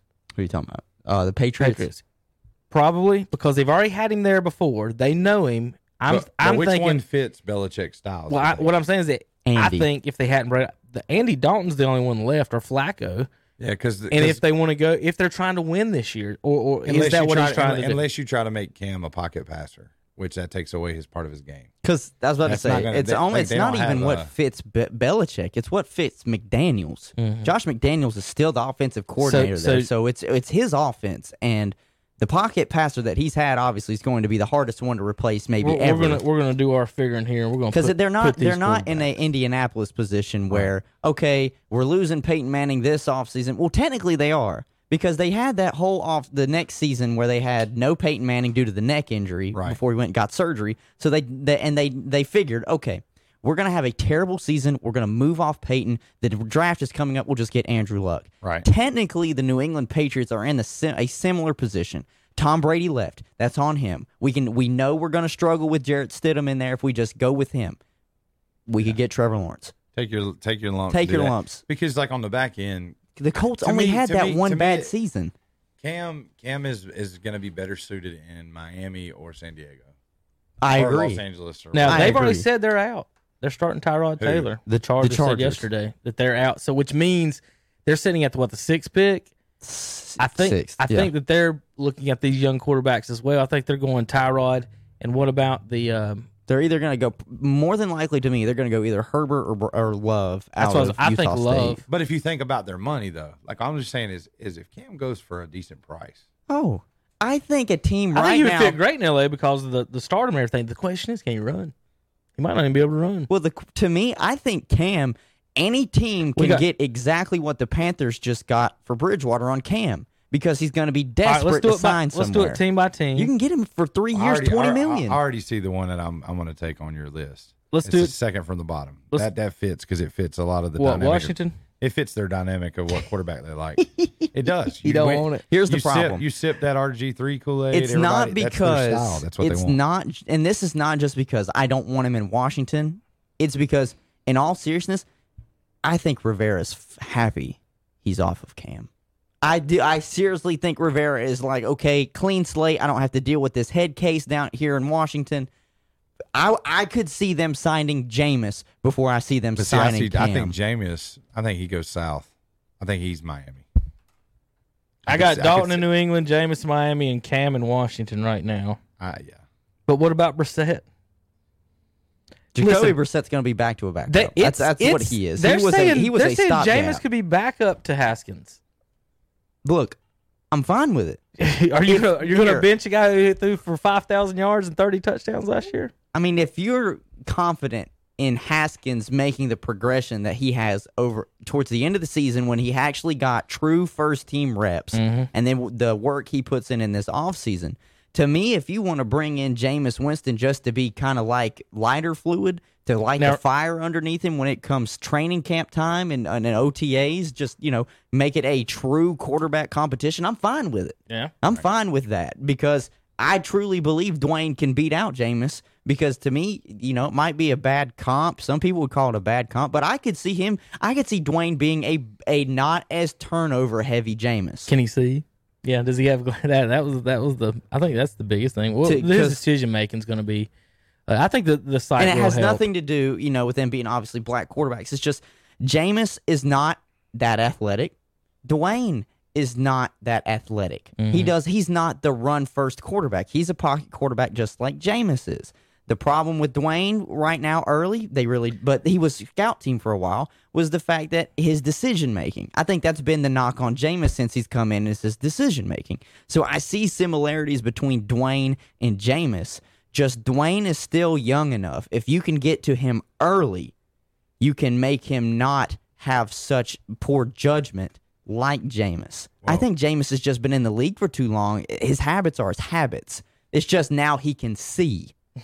Well, here, here, I just I found this online. Like the top three writers for ESPN, uh, they all they all go with the Patriots. For it. Jameis. They, they said Jameis is the Patriots. They said it's a it's a good way to punctuate that to do an ultimate. They're talking about ultimate quarterback swap, People can't forget now. but He did throw look take interceptions away. He did he was the passing king last year. 5,000 yards. 30 touchdowns. All right, here's something to think about on, in this though. Washington has the second pick. Miami with the, The fifth. fifth. pick. Would they rather either one of them pick a younger quarterback as opposed to Jameis and Cam, who obviously present their own problems? Uh, I think Andy. I think Andy Dalton is going to fit New England if, if if that's what he wants. Uh, if he wants Trevor Lawrence, that means he's going to have to If he just wants go Trevor with who Lawrence, the guy he's got this year. Stidham, he's gonna have to just roll with But, but Stidham. Belichick, whether he wants Lawrence or not, is he going to coach a team on purpose to go three and thirteen? That's the thing. That don't make any sense to me with that. They would have to just give up a ton of picks to, to move up Dude, to look, get him. I'm telling you, I've been saying this. I think Lawrence ends up in Miami next year. Justin Fields is not going to let Trevor Lawrence have that number one pick. He's just not. He's just not going to give it to him. Justin Fields is going to go out there and compete just as hard as Trevor Lawrence is to be the number one overall pick. They're both quarterbacks. Teams are going to need. They they value the quarterback so much. So even if they don't get the one through three, three like uh, number one pick, there's no guarantee Trevor Lawrence is the consensus number All one right. pick. Well, what about this? Just just throwing this out there because we've not mentioned it. You got some quarterbacks that are on their last leg. Backup role wise, could you see Winston going like what a lot of people are talking about with the Steelers? I saw that. Could you see him sitting? if he was smart, that is a great fit. Because I, I think Mike Tomlin would, would, would tell him not to be an idiot. yeah. Stand here and watch Big Ben. This is how you And do then it. if he, I mean, he's liable to get hurt. And if he gets hurt, The question can- is, dude, is Ben even going to be 100% going into Right. next Does season? Cam- Well, they say his elbow injury the was a little bit more reason why- serious. The only reason why I bring that up is look at the path that Teddy Bridgewater took. Oh, yeah. And look where it's landed him now. I mean, He's going to walk in. Now, granted, he's not walking into. He's not, it's not an like ideal a- situation. No, the pantry's not full at Carolina right now No. by no means. I mean, you've lost tight end. You, you've you, Tight I mean, end, you release defensive you release players. defensive players. You've lost your whole linebacking staff. Uh, you're running back. You've got rid of you know a, a, a good backup. I mean, you got Christian McCaffrey. He's about what you've got. That's it. I mean, that's it. And they're going to run him in the dirt. Yeah, so. I mean, what sucks is if you're sitting there as Christian and you're like, yeah, I'm fixing to be the the prize child of the Panthers, but I'm also knowing now the longevity of my career is at stake because they could tank all these seasons, but they're going to give me 40, 50 carries. I mean, I'm going to get the ball whether I'm carrying it or catching. it. oh, eh, regardless. He'll probably be. He's either he's going to hold out and he'll have to be franchised at some point if they're going to keep him, or they're Yeah. going or they're going to have to just move on. Well, the, the Panthers are now in a predicament that the Titans are in. The Titans saw what they have and how great Derrick Henry was. But it's all coming back to what the Rams just did with Todd Gurley. The Rams paid Todd Gurley all this money. The Cowboys just paid Ezekiel all this money after mm-hmm. his holdout. the good thing, And then the Rams, two years after they made the deal, end up releasing Todd because Right. they realized they paid him too much. the and, good he- thing and for he's the really Panthers, not. Hunter, is that they're not. They don't have. They aren't paying anyone else though. No, they're not paying anyone he can be the only. Yeah. player. They give him. So, sure, They yeah. give him Oh, sixty million absolutely. this year if they want. Absolutely. if you want to pay Christian McCaffrey, then go right Hey, ahead. I'll in tell fact, you this. in fact, it might be smart because Jerry Jones does this sometimes. Hunter, if they sign, if they can get him to an extension this year, give him a three, four year extension, and put all the money up front. I saw one of the quarterbacks. Somebody, somebody was taking like sixty more million in dead money this year. Mm-hmm. His set just because because they moved the um, you moved your signing bonus up uh, a year and, and take a year off. So what they could do, they could honestly pay McCaffrey this year thirty five million dollars, and then the next two years like five. Oh, I know, and, and see, to, and but and I'll say this, and people, you and can then he take, gets his money that way. you know, people know I'm a Georgia fan, obviously for football, so I love Todd Gurley, and I'll say it.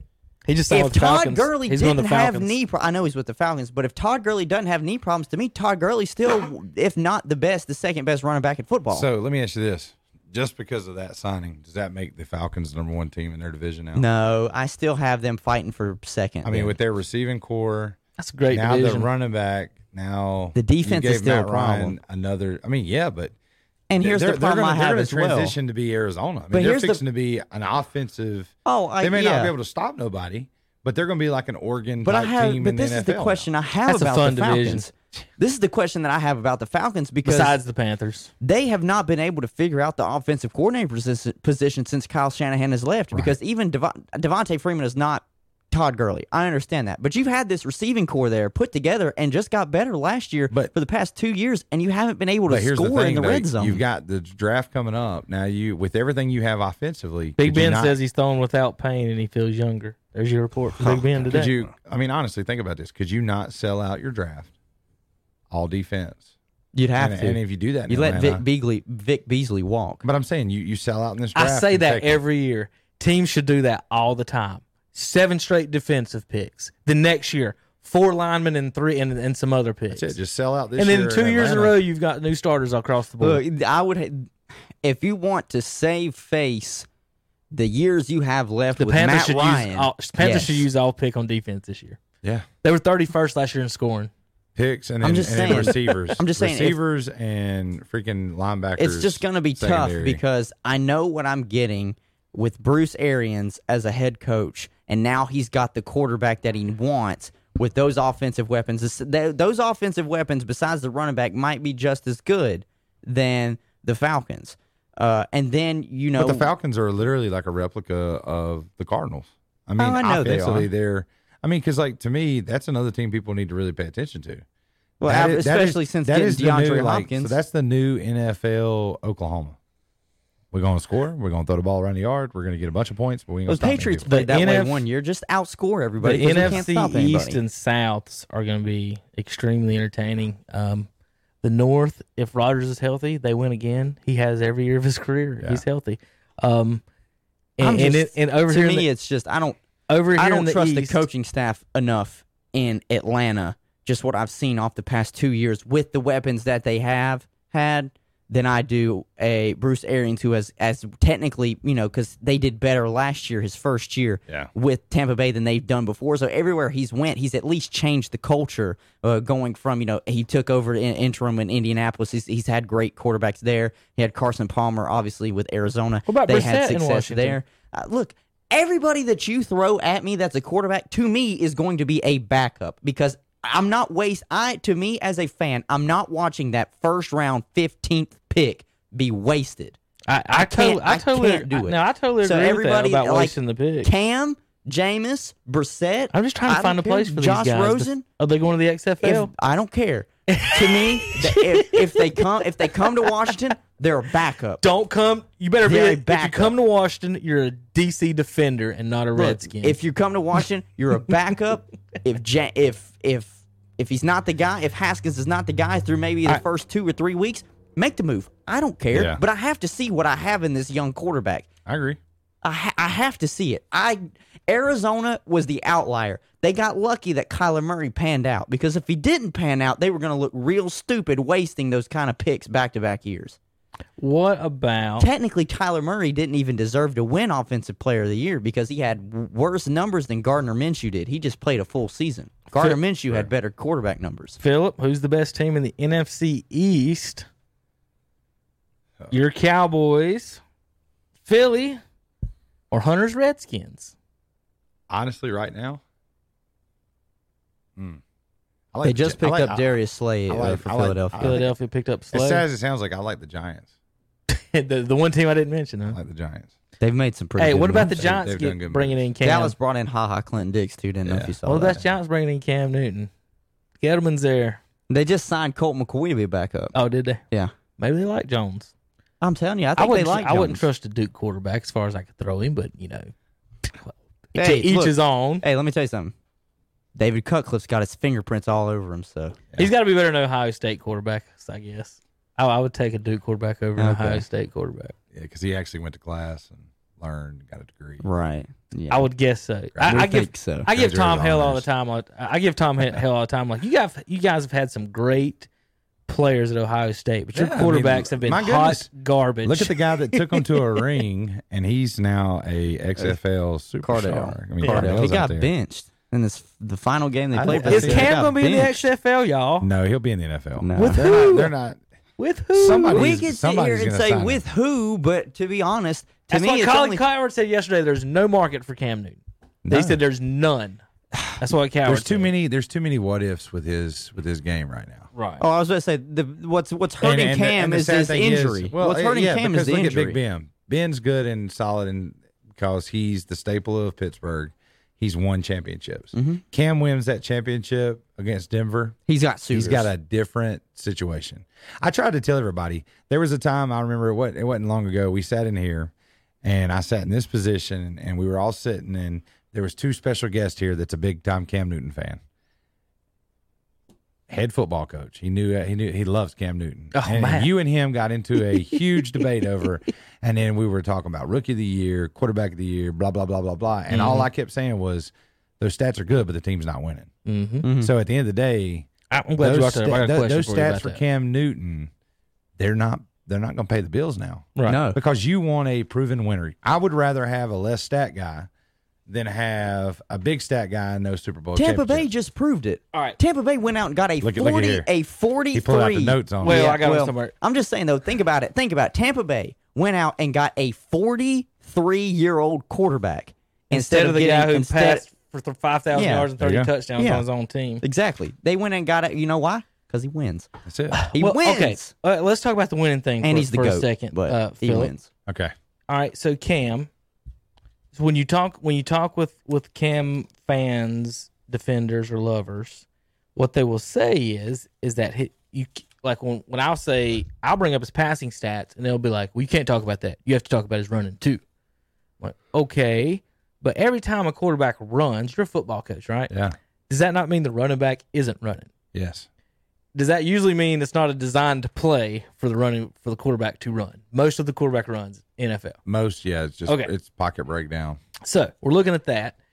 The Um, RPOs changed the game a little bit, having Right. that option. But Now, with back that, when all this happened, with that no. said, if you're making the argument that you have to include his running in your argument of, of comparing him to other quarterbacks, doesn't that mean that you're also making the argument that that running equates to winning? Because you're not going to argue if every other quarterback on that board we don't bring up running except for a couple people. right, So if you're bringing that up, you're does that not mean that that You're trying running to is equate supposed it to to a help your win. team to win? Right. That, that that that running helps your team to win better than the passing does. Yes. That's what I get from it. right, With that said, in the same exact draft, Andy Dalton picked in the second round. Cam is 68, 55, and 1. Andy Dalton is 70, 61, and 2. He has more two more wins than Cam. Winning seasons, 10 or more winning seasons, or no, I mean, above 500, right? That's all it is. yep, Andy has five seasons above 500.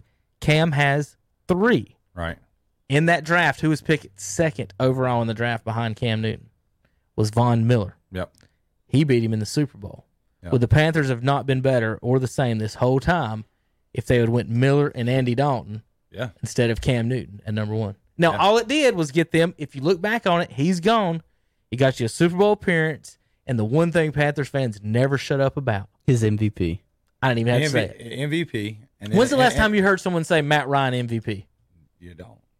W- Do, don't. do you ever hear someone say Matt Ryan? He went Until after you Cam. said that, I you forgot. I And forgot. then, and, but, but, we but- never mentioned But that. here's here's the other thing. MVP. though. Well, he won At the MVP time- this at year the after. time- Yeah. At the time, I would like to take, and this is just me. I would like to take Jake Delhomme and go. I got his record. And too. I would like to go him and Cam versus each other. I got. You take a no-name. Louisiana boy. yeah, he played at what Louisiana Tech. I mean, yeah, like a no-name Yeah. guy, and he had more of a chance playing a better team at the time. I mean, who you think's a better team? The Vinatieri, uh, Tom Pa- Brady, I mean, Patriots. That that Patriots team versus the, Broncos. Peyton Manning, Von Miller Broncos. Dude, Who's I the don't better know. team That at time? defense was I'm disgusting saying, in but at the time, because you you forget you had Tedy Bruschi, oh well, if, and you had you're right. you know, they were you- very you- good. You were you were still you loaded you with, had a more complete team in New England than Yeah. the defensive and juggernaut Carolina, that, that was Carolina team Denver. had a chance. They were in it to win it between before the Hall of Famer Vinatieri kicked, Kicked field that goal. field goal. Yeah, Yeah. They were full of steroids. Carolina too. didn't even have a shot. didn't even have a shot. Panthers are full of Broncos. Panthers are full of steroids too. In that Super Bowl, remember that Sauerbrun? He Oh, got yeah. suspended. Uh, Jake Delhomme had a better win percentage than Cam in Carolina. He won fifty six and forty. Tell with me a- what he rushed. He didn't run at with all. a, he- with, no, with a 583 winning percentage, came with a 549. Now, so Jake Delhomme, they both lost the Super Bowl, yes. and Delhomme had a better winning percentage than Cam. Yeah. And, right. and Delhomme was not MVP. No, And look at the team that Delhomme had around some- him. Like if you look around too. him, like Ricky Proehl wasn't at the time a big name. No. Uh, Muhsin Muhammad, you had um, You had Uh, Steve, but even well, you then he Stephen wasn't Da- what he you was. Had, you had post Redskin Stephen Davis. right. You had what was the other guy they had that ran? I mean, like that team. You had. You, I mean, Here- here- the only You did, other. you did have a young Julius Peppers. in you had a young Julius Peppers, and you had a young Steve Smith. Yes, that was it. That was it. And you had Jake Delhomme that's just ripping it. So Pepper. So here's a Great halftime show too. Here, here's something. yeah. here's passing com- Learned a some lot. comparisons between Steve Beuerlein, Jake Delhomme, and Cam's MVP season. So I took Steve Beuerlein's best season in Carolina, Delhomme's best season in Carolina, and Cam's best season in Carolina. And it's just passing Yeah, just passing. because the other two don't run. Uh, Steve Beuerlein was eight and eight. Now, my key to all this has always been defensive ranks. So Cam, in his eight years, Philip, Okay. he had three winning seasons. All three of those winning seasons were the only three seasons Ron Rivera had a top ten defense.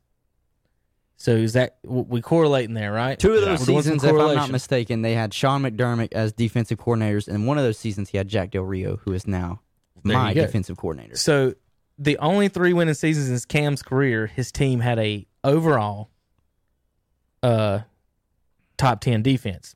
Cam's rookie year, he went six and ten. Now, Philip, I'm, I'm just talking to rookie quarterbacks. One goes six and ten Yeah.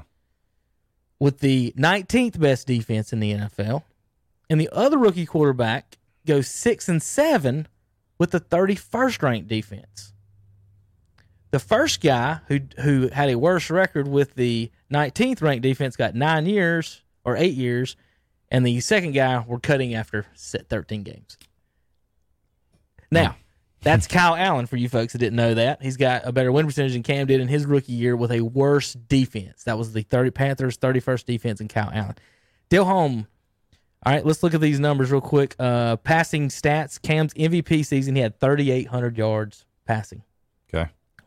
Beuerlein, when he went eight and eight, uh, went had 4,400. Delhomme seven and nine had 3,800. 58%, 60%, 59%.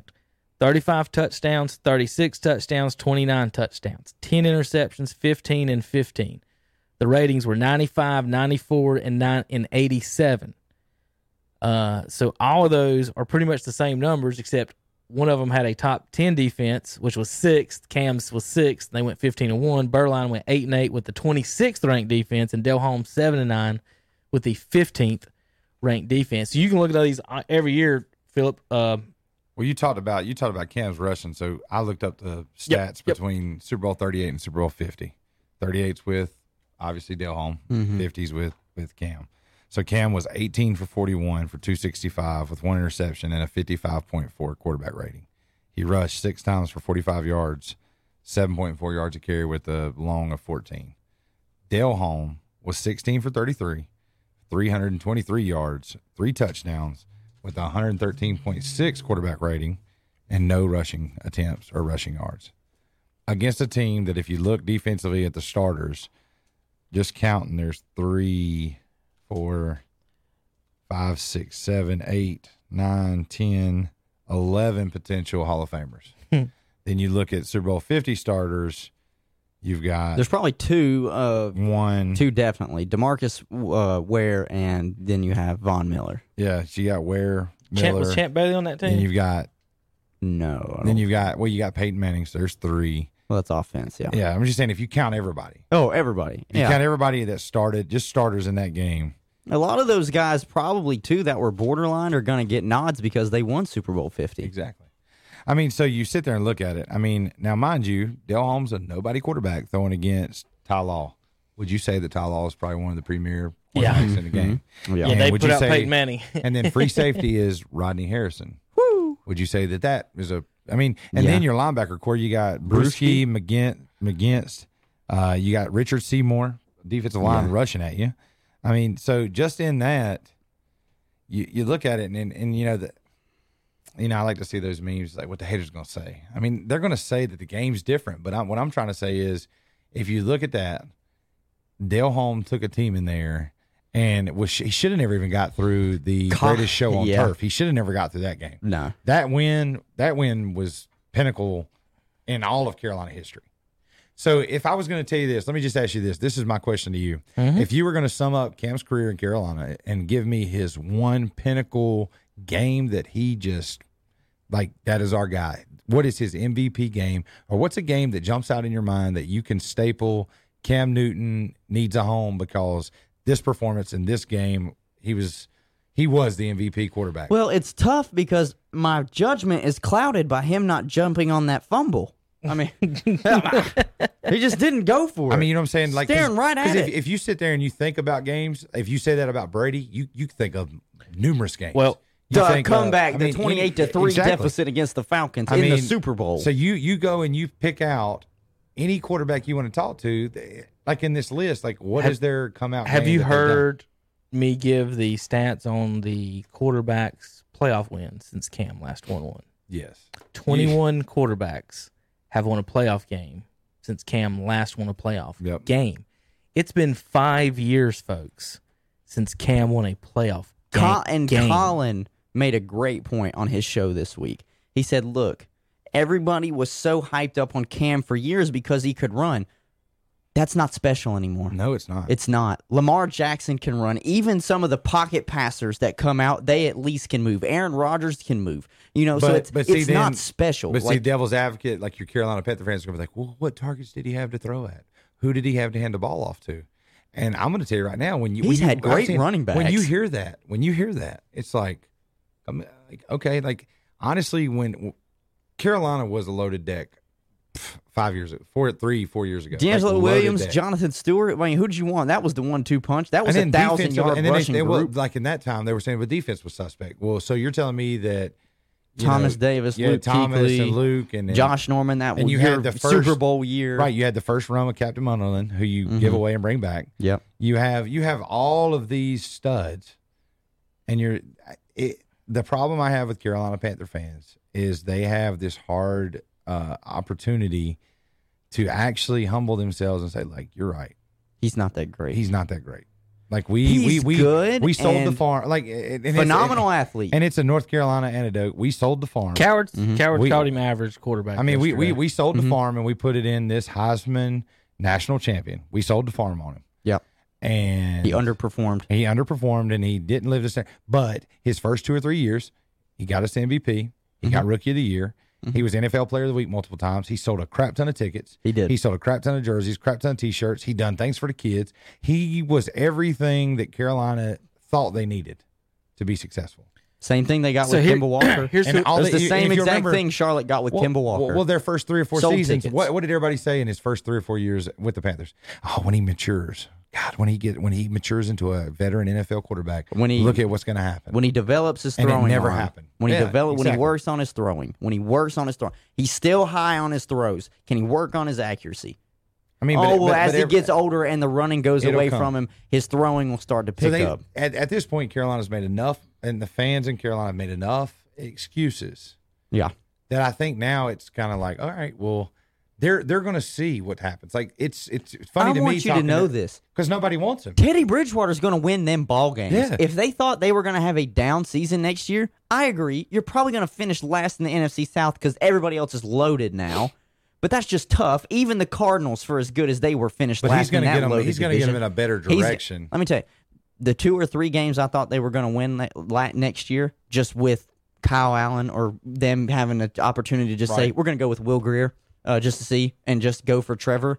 I was like, now that Teddy Bridgewater's there, I tell everybody, I said, well, look, he's not going to lose you games.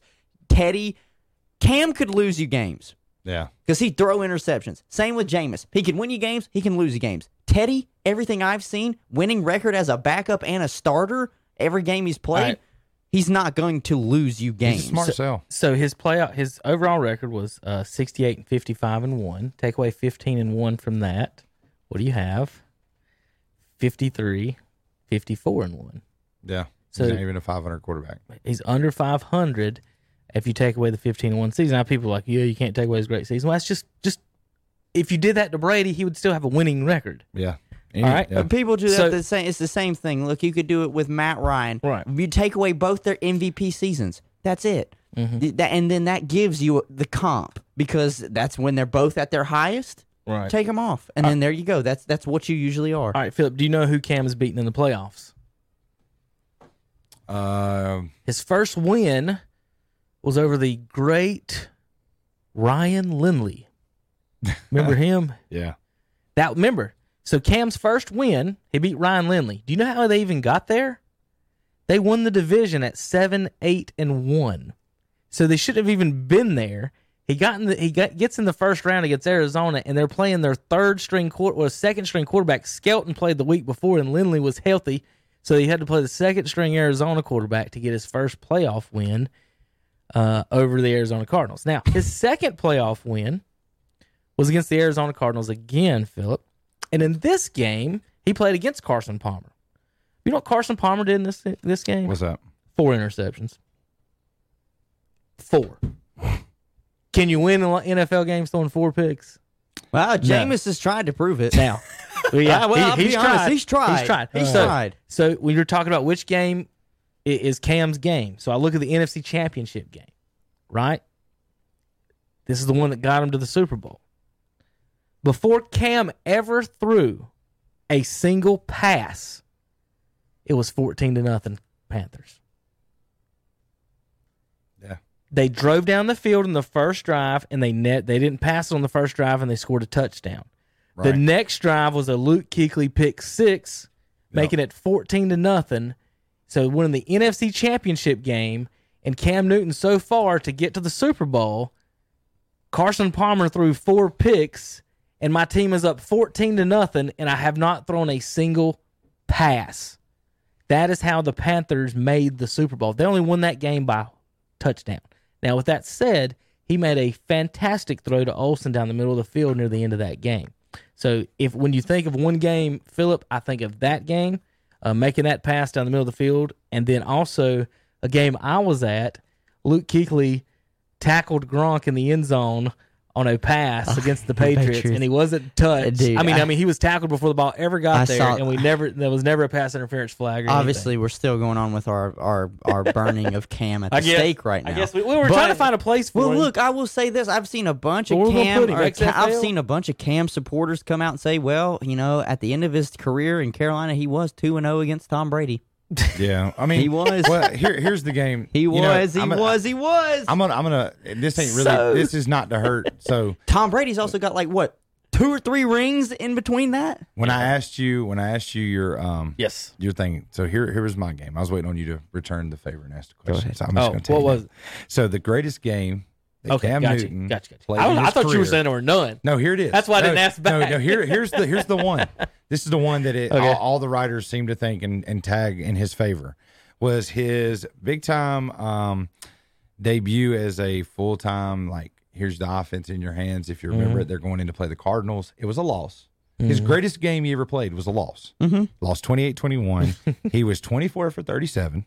He had 110.4 quarterback rating, QBR 68.2. He threw for 422 yards mm-hmm. and he rushed eight times for 18 yards with a touchdown. So But he didn't throw a touchdown. He no, he threw two touchdowns. Threw two touchdowns. Two touchdowns. He rushed for one. So he accumulated. It was safe to say he was around 440 was his total yardage in the game. He threw two touchdowns to the guy that ended. They they said was his nemesis, and he didn't get along with Steve Smith. Steve Smith. Mm-hmm. He threw. Well, Steve times- said they traded him because Cam couldn't throw a slant. Right. That was his quote. So eight eight receptions for 178 yards, two touchdowns is what the day went for. He was Carolina. nasty. I like Steve Smith. Now, that in itself is what the professionals, this is what everybody, if they were going to say a staple of his career, which literally was game one And he lost. and he lost, was his greatest game statistically. Mm-hmm. Greatest game, biggest impact game, his de- debut straight out. You know, there's videos like if you go online and just type in Cam Newton 2011, blah, blah, blah, superhero, Superman, all of that mantra came out that week. If you'll remember, he said for three or four weeks, I think it was four, four, the first four weeks of the NFL season of his first debut, like his rookie season, he set more records and they lost hmm. every game that he Yeah. set the records. It was Oh, a me yeah. show. Yeah, mm-hmm. he has like what is arguably the best, greatest rookie season of a quarterback. Greatest rookie season with the most losses. And and then it was kind of like those conversation like if you remember, he pouted a lot. Mm-hmm. Mm-hmm. He went in the media. And That was when he started with that the towel Gatorade over his towel. He did so much anti-team stuff because he was trying to do it by himself. The biggest thing about all the, the team stuff with Cam or, or the teammate stuff, and, and Philip, you've been in a football team. If he played wide receiver, nobody would give a rat's ass. That's it. It's the fact he's the quarterback. He's the leader. As a lineman, when you get in the huddle, you look to that guy. Hey, this guy's going to lead us to win victory. You know, should, uh, and my question used to be during the when, when they used to have the fan fest and the training camps we'd go to. Well, Cam would throw a pass, and then he'd run over and, and start the wave or dance with some fans. So, in my always my question, Philip, if you're the backup quarterback after you make your pass, how funny would it have been or, or, or silly would it have looked if every time Derek Anderson threw a pass during practice, he ran over and did what Cam did? So if you're Will, I used to ask if you're Will Grier, are you supposed to do what Cam does? Yeah. Are you supposed to? Are you supposed to do all that? And that's and that's my thing with it is that it's the quarterback. It's not the running back. It's not the wide receiver. It, it, it's it's it's the quarterback. He's the leader. And when you see Jameis out here eating W's and stealing crab legs and stuff, yeah, it- it's a leadership position. And It is. when you're and that's the thing I think that. But that, that, in that the same token, I read, a, I actually read a like a sports journal article about the the uncomfortable feeling of being around Cam Newton. There was it was like talking about like when he Oh, scores really? touchdowns, like when he would score and take the ball.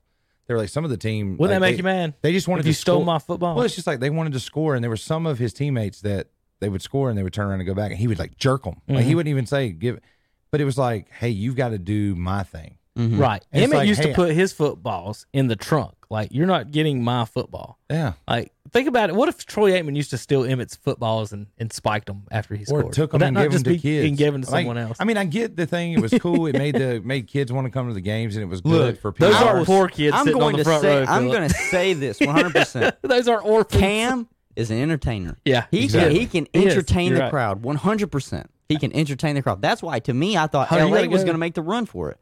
Yeah, I need to leave here in a little bit. All right, Philip. Uh, I want to tell you real quick. I know you're a Cowboys fan.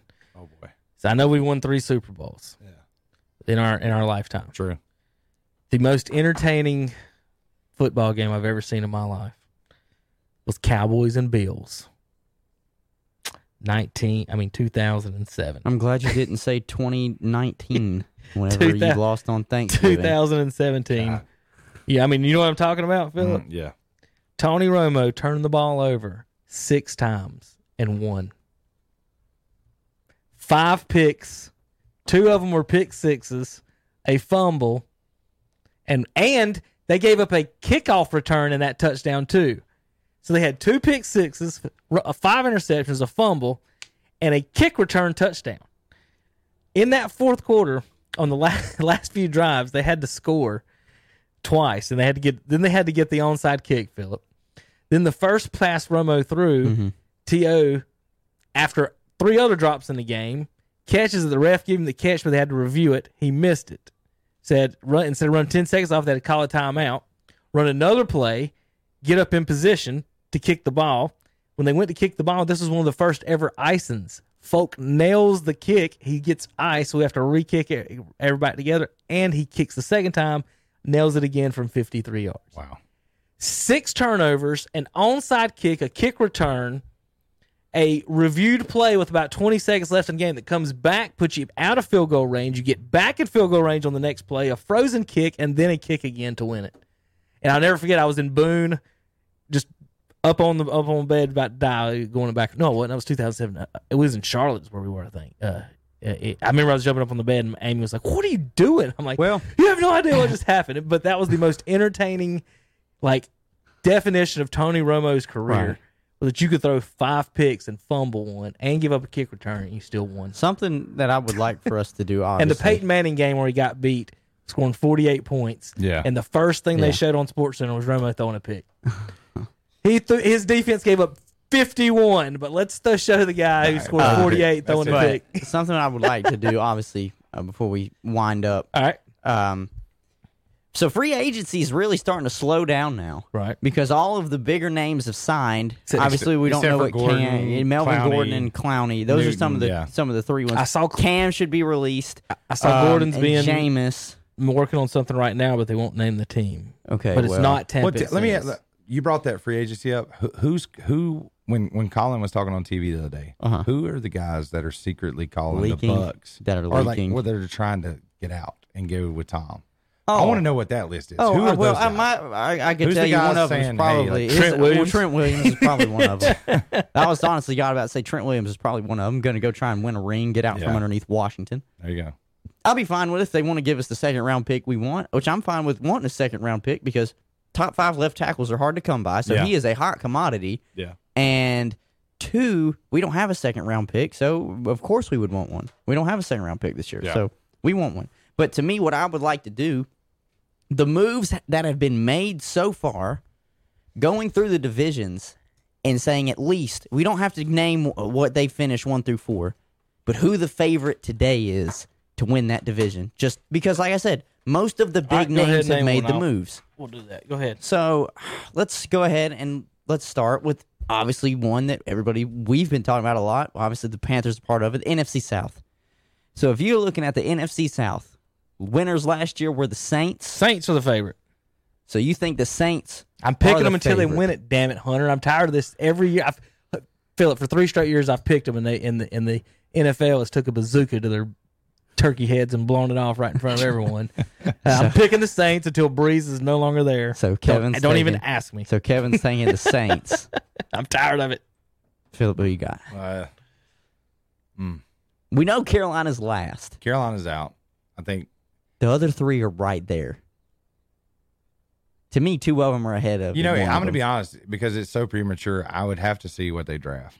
You'd have to see what they draft. I mean, like, what but see, hap- we all, what happens- everybody does it. This is supposed to be premature. I'm just saying, it's supposed like, to be I'm early. saying, like, Philip's eh, not playing the game. No, He's I'm not just playing the game. all right, no, no, no. But does just he think? Does he think there's no positions in the basketball too? There's Is, like- is he like, not all playing the game? So, so depending on the draft, Saints I would go with, but behind them, it, depending on what picks Tampa do, does and what moves their potential, Tampa could easily year one win that division with Tom Brady. Do I think he's that good? Yes, I do. yeah, Do I think he knows how to win? Yes. Do I think that quarterback room, that offense room, eh, it all changes. I Mm-hmm. think that I would hate to be the offensive coordinator at Tampa because you're bringing in a coordinator that plays quarterback. And, Yeah. and he's what he- smarter than he needs to realize he's smarter than you are. And but in the same token, there's going to be a lot of hype there. There's going to be a lot of people that play their best game now against Tampa, where they used to Mm-hmm. mark Tampa off. Carolina used to go in there and think, "Hey, we're going to win these two divisions." And then Jameis would win, beat them. Yeah, and you know, and so really and truly, if if I was going to be a betting man, I would want to stick. Like if I'm going to be a solid, I'm going to go with the Saints. If I'm going to have the wild card winner of the division, I'm going Tampa. Okay. Just because To me- what they could bring in, they could be phenomenal. To me, it's it's Tampa. I, I'm going to take Tampa as of right now, just because I think uh, they brought in a winner. Yeah. Essentially, you saw they won seven games last year with Jameis throwing 30 picks. You're bringing in a guy that can still get you 30 touchdowns, but maybe six picks, Right. Maybe seven. and he can sustain drives, which keeps your defense fresh and off Yes. the field. I mean, he Yeah. yeah, he can manipulate a game. And this, you, and we've seen what has happened when Tom Brady has weapons, uh, a la the 16 and 0 Patriots when they were Right. winning with Randy Moss, and they had obviously great But in receivers the same as well. return, in the same return, I think that New England now Oh, we're well, going to find out really what Belichick is I agree. without Brady. Unless he just comes out and says, "This season is just botched. We're going to go for We're Trevor gonna, Lawrence." we're going to make moves Yeah. to improve in the future. So okay, so there's the NFC South. We'll stick with the, the uh, stay in the NFC. We'll just do the NFC first. Do 'em all N- N- the NFC East. NFC East. That's our division. All of it. Well, you started out as a Cowboys fan. So you Well, got I'm taking the Cowboys because I'm not going to lose faith. You're taking the I'm, Cowboys. I'm, I'm staying with us. No Byron Yeah. Jones. No Byron Jones, no Jason Witten. but you know what? It's it, it, you know what? I'm I'm going to be that person. It's going to be, Be our- that It, person. it could be our Be year. Philly. It could be our your year. It could be It's your, your year every they, year, They could go five. Because as long as as long as Zeke keeps his hands off his girlfriends, as long as Dak focuses in and, and does what he Doesn't needs to hold do, out. yeah, we're going to be all right. All right. So you said the Philadelphia Eagles. yeah, I'm gonna go with Philadelphia Eagles. As much as I would love to say Washington, I think our defense is gonna be phenomenal. Yeah. The offense is the biggest question point. But Philadelphia, if they Well, add a, if get they Cam, add a you get Cam Newton, ah well then you might yeah maybe uh, no then I'm definitely thinking we're coming in last because we'll all be Oh. cross dressers by the end of that. Um, if Philadelphia adds another wide receiver, I think they're gonna be really dangerous. let me ask you, since y'all are so like, it's you know they want to take the Redskin away because of the name, and if your quarterback drinks is like the pancake sir uh, Aunt Jemima, are y'all going to have to like The get him to- Yeah, you got to get the- him. You got to get him to change up too. Philip, I, I I swear Probably. they should go. Have you seen the Redskin potato logos? No. If they Just could keep the name. Redskins, and just be and all they have to do is put a pot- redskin potato in the logo with the with the feather and everything. And they they can can still with wouldn't it. ever change go. it. the I, the name I would want us to adopt if we move away from the Redskins because we've already wear it the pig noses. We'd have to be like the Hogs, something Washington Redskins. Washington Washington Hogs. Hogs. Red something Hogs. like that. Why could you could keep the name Redskins and still just do the Razorbacks are red? True. I, you I- could to keep me, that. To me, it's just I think they hate. They don't obviously. They obviously don't like the name Redskins because of the logo. Right. They don't like it. There you go, Philip. Look, look, just put a The potato. Redskin potatoes. Just put a little Awesome. potato. All right. Next division. Next division, NFC West Mm. is loaded. Dude, that thing is loaded. Seahawks. I just gave Russell Wilson Greg Olsen They did. and added some defenders. They brought back Bruce Irvin. So you're going Seahawks. Yes, I'll just say my, I'm going with the 49ers. I think they can get back. I think they missed the playoffs. the hardest thing though is they lost to DeForest Buckner. That's that's going to be the hardest thing. Kyle Shanahan has a history of sucking in the Super Bowl and missing the playoffs. Let's see who all's in that division. That's the Niners. Cardinals and Well, I- Niners. all right, then I'm gonna go Cardinals. Seahawks. You're going with the Cardinals. Kyler Murray year two. The DeAndre staff. Hopkins. I mean, my goodness, the freaking receivers that he has around him. Hopkins and Fitzgerald. I mean, everybody keeps talking Hopkins. I'm thinking like Larry Fitzgerald's pretty freaking good. One I mean, of those, one a- of- to me, he's a slot tell me this, receiver tell me now. this. Out of all those receivers, who who you going to man cover? Who you not doubling? You going to have to put a safety over one of them. Oh, I know. So who who you shutting down and who you letting beat you?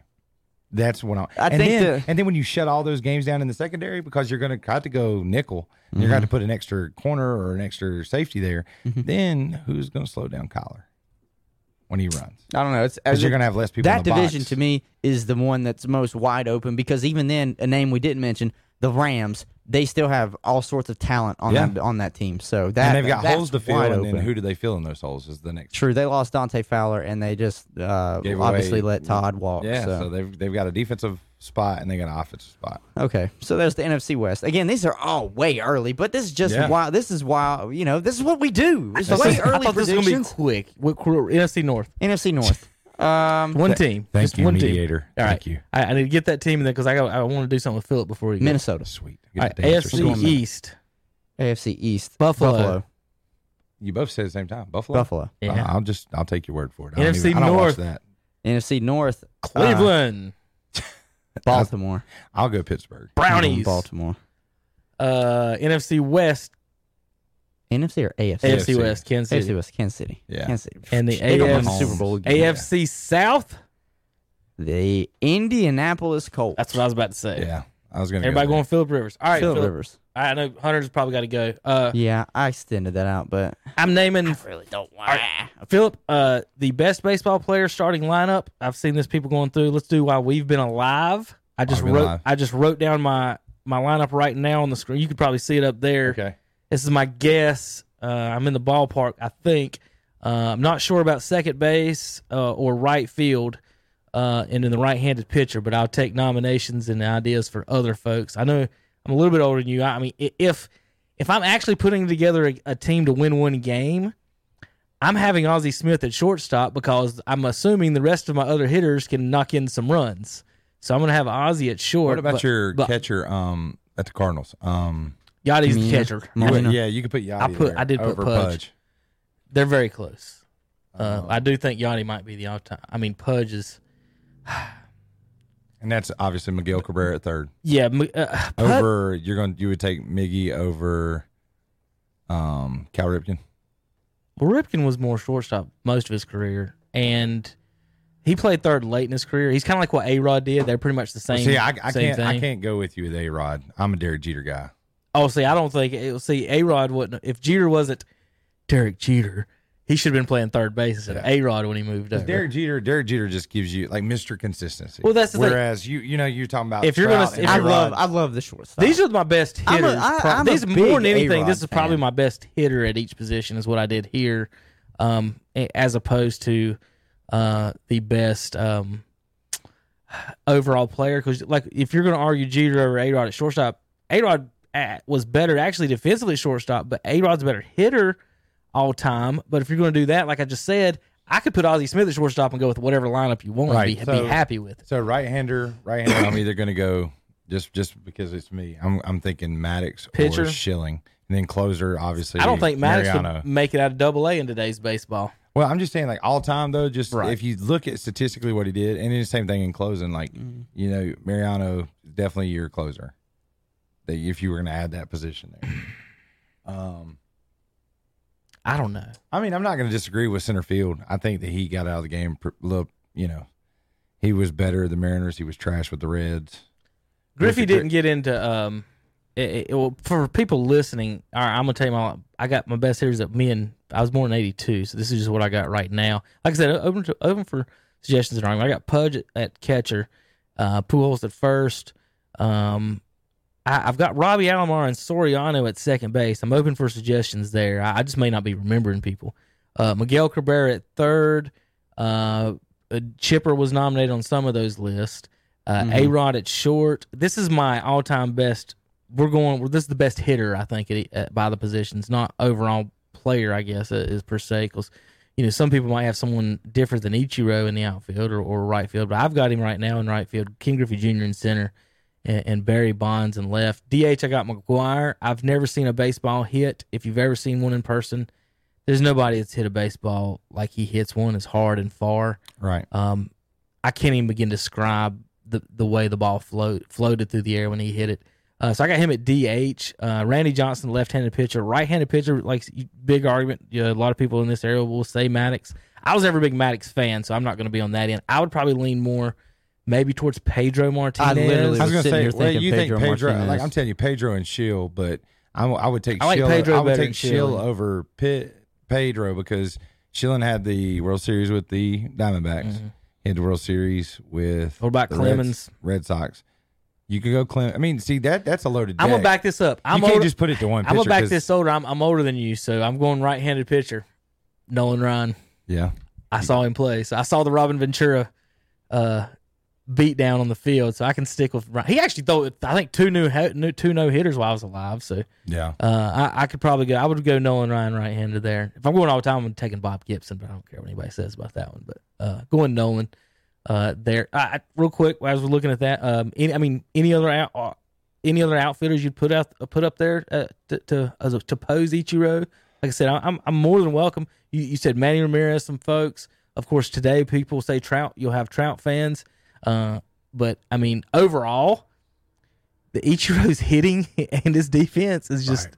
he's just good. He's just he was is there it, it- was he not besides not having power, he's about as perfect a baseball player as you could have. Right. I mean, because like with Randy Johnson, you could say Madison Bumgarner. You could also Mm-hmm. throw um, Chris Sale in there. You could. Dude, I um, love me some Mad I mean- I love Madison Bumgarner. Just watching him take over that whole World Series run for the Giants. Oh, I mean, God. like here's another catcher we're not mentioning that that's quality is Buster Posey.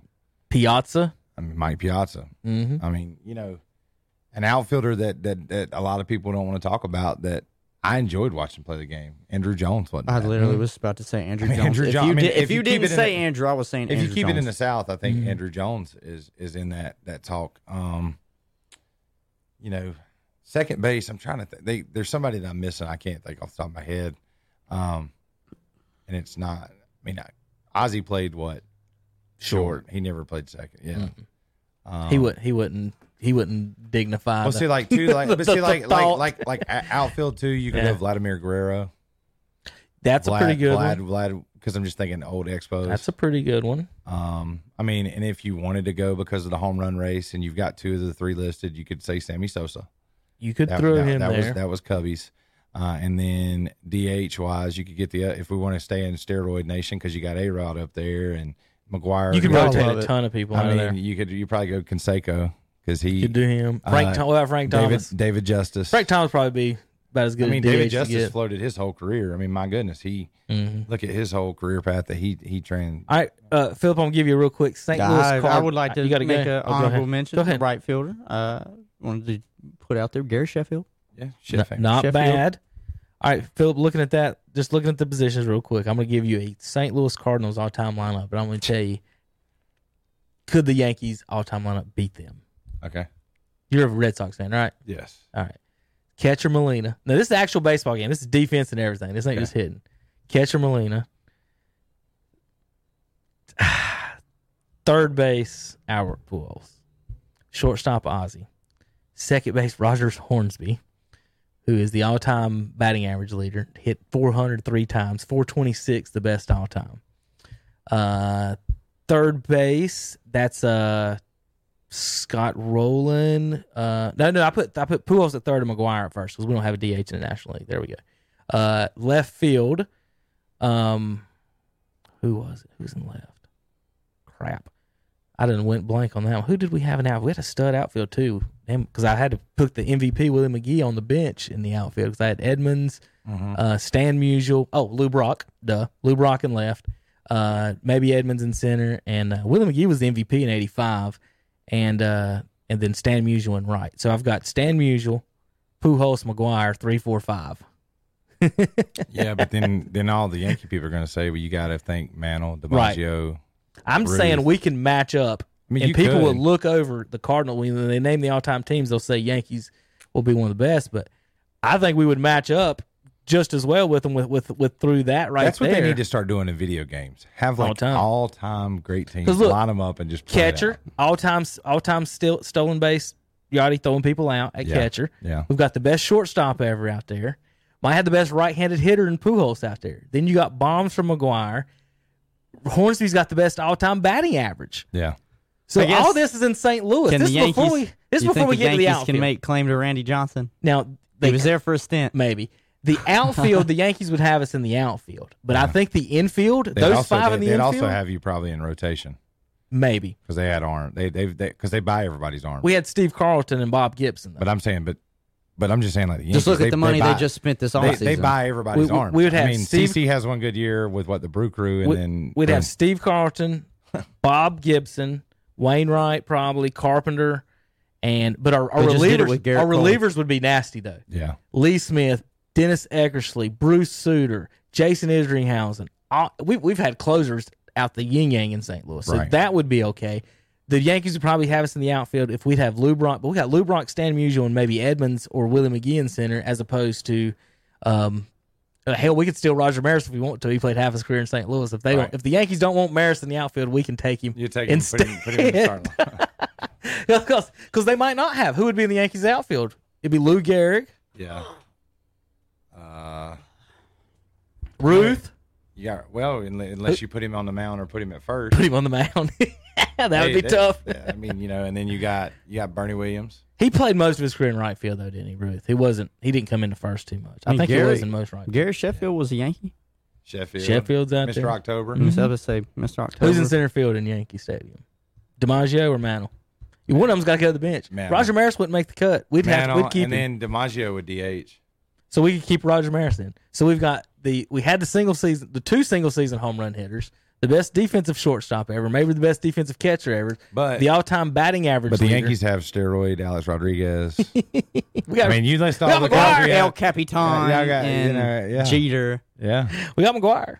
and then they got Giambi. We got Giambi over there. I think it'd be a, Yankees. I think perfect matchup. I think those two teams, of It would course, be- it'd be and, fun to watch. And once you talk about those two teams, those two teams do have the most World Series. Yeah. for both of them. and it would be good games. I would like to see a seven game series of that. R- roll it out. Mhm. We need. That's what we need to do one of these days. Just do like a Twitch feed. Yeah. Play it out, have the all decade team, and just see what it all comes out. all right, you know, there's people betting on Madden simulations right now. I swear to God, Philip, they are putting they the first one they did Do was it. Brady and, and Philip Rivers Well, on the thing. Just to give you a plug, I know we're, we're getting off, but this is Yeah. something that will blow you away. So in Charlotte, the Charlotte Barnstormers or Charlotte Baseball, you know they're playing a virtual baseball season where they are game casting out these games Mm-hmm. and taking the, the stats so far in North Carolina baseball and making key matchups and posting it on social media and going in and by and so that people can still have sports. They're making fake games Hey, against fake Did you see NASCAR i racing? Before we go, yeah, the uh, internet computer. they're they're they're racing this weekend. They're going to broadcast it on FS1 Hunter. Jeff Gordon, the, the regular announcers are going to do the. I don't do see the why. announcing. awesome. dude, listen. They're gonna do the announcement. You can do the exact same thing announce wise. So do y'all wanna- You can do the same exact Hunter, thing. do you want to do that? No, I was just. Let- let's come in- I'm wondering why you Hey. guys haven't tried to pick this up as content and just run it. Just see, hey, FS1, can we pull this for you guys? Oh, you talk about that? Yes. Now, It's what- it's going to be the same. tell you It's just what we are virtual. doing. What we are doing, we are running old games and races. Okay. Uh, MRN is ru- running old races. Uh, last night we ran Bird versus Larry Magic 1979 championship game on KTC. So we're doing some of that. Wow, that's Uh, cool. folks, all right, folks, if it, uh, we have plenty of high school content on KTC broadcast and watch high school football, basketball, Legion. We had a state Legion tournament last year, uh, Philip home run derby, Yep. all that. So uh, we've got a lot of content like that. Hunter, see you in the morning, buddy. Absolutely. See you in the morning. Phil, always good Yeah, to see you. good All to right, see folks, we're going to wrap it up here in just a few moments. It's Friday. I'm sure Philip wants to do. Well, ain't much nothing fun you can do. Not allowed to go That's it. outside. I'm going to the secret spot in Cleveland County to get some meat, so I don't have to go fight with Ingles. I'm gonna slip up to a, a company that's in the north end of Cleveland County to oh, okay. to get some hamburger meat. I was about to say we had a one of the meat markets in in Shelby had to close down because they for for a week or so because they haven't got any the of the shipments and everything that they usually Yeah. get in one in. So we've had you know that issue has popped up around here. So. Uh, all right, Phil. Anything else you wanted to get into today? That's we kind of had some Uh, fun. Or, or we touched on a little bit of everything. Yeah, it's uh you know about all that you can do. I know, Uh, right? th- this is the best sports network around because it's local sports. It's uh I hope everybody keeps following this because right now this is better than TV. Do you think we should uh, on Sunday watch the race ourselves and, And do a radio, uh, do a radio? as long as you get Terry Reinhardt, on it. if you get Terry to go stand in like a room, put some like crowd noise, and be like, "I'm standing here and turn." Terry is one hundred percent opposed to all internet sporting he would have to, events. but he would have to be our like He's on the track, He's opposed. Whatever it is, talking is, about he's track tip opposed. and everything else. he's he's he's a he is the stick in the mud if we've ever had a stick in the mud. I think it would be fun if you seen WWE. They're they're still doing wrestling with no fans. It's so much fun to watch these non fake Right. wrestlers hype up the crowd. you know who Jim Cornette is. yes, Okay. do you pl- do you fi- pl- do you ever have, or have you ever seen his podcast? no, Okay. Go to it. okay. This All it's So, only thing I have to say is every other word is a cuss word, Oh gosh, but it's Jim Cornette. So you know his how he used to do his his, his show when he Right. used to do his promos. It's the exact same thing with cussing. oh man, So he just it's not stopped. He just goes off of it. Now we can cuss here. Uh, we're not on the radio, but the thing about it is that it's fun. He's funny too. So he was th- talking about this WrestleMania thing as well, and uh, he was talking about you're doing it at the training facility anyway. He said you have a hundred wrestlers there that are training to be in different levels. You all you have to do is put them. He, he this is his words. Put them and their effing girlfriends and wives in the audience, and then you don't have to do anything. You don't have to bring in people. Well, I was thinking, what if they went and got a bunch of these older wrestlers to come in and be part of the crowd? that'd be Like cool. you look out there and there's Sting standing in the crowd, and and or or, or the Undertaker. Well, or, or, I know well, Undertaker's still trying But to see, do what stuff. killed but- me but was they brought Goldberg back. I mean, Goldberg done wanted a dang belt, and he was I know, back. I was like, "Holy cow!" And That was then- 20 fades out. 15 years Here we go. I thought I get on Goldberg in a little. I didn't think he was that good to begin with, and now we're bringing him back. All he did was back. tackle people. I'd like to see That's him, the move. like him and him and uh, Brock Lesnar would be fun to watch. Same guy, just old footballs. All right, Philip, let's get out of here. All right, man. Thanks everybody for watching, and listening to Know me, 'cause that's who I to the podcast. Shock Jocks episode thirty four. Apples, Plug Apple David iTunes, Ortiz, baby. everywhere else. He is. He's not on my list of uh, Big Papi. of good players. Well, when you said episode 34, there's only He- one 34. He's not on my list of good players. I think the only reason Edgar Martinez got in the Hall of Fame was so Papi could get in There you easily. go. We'll see you guys next time Monday for Shock Jocks. Saturday morning sports talk is tomorrow on KDCBroadcasting.com. the chosen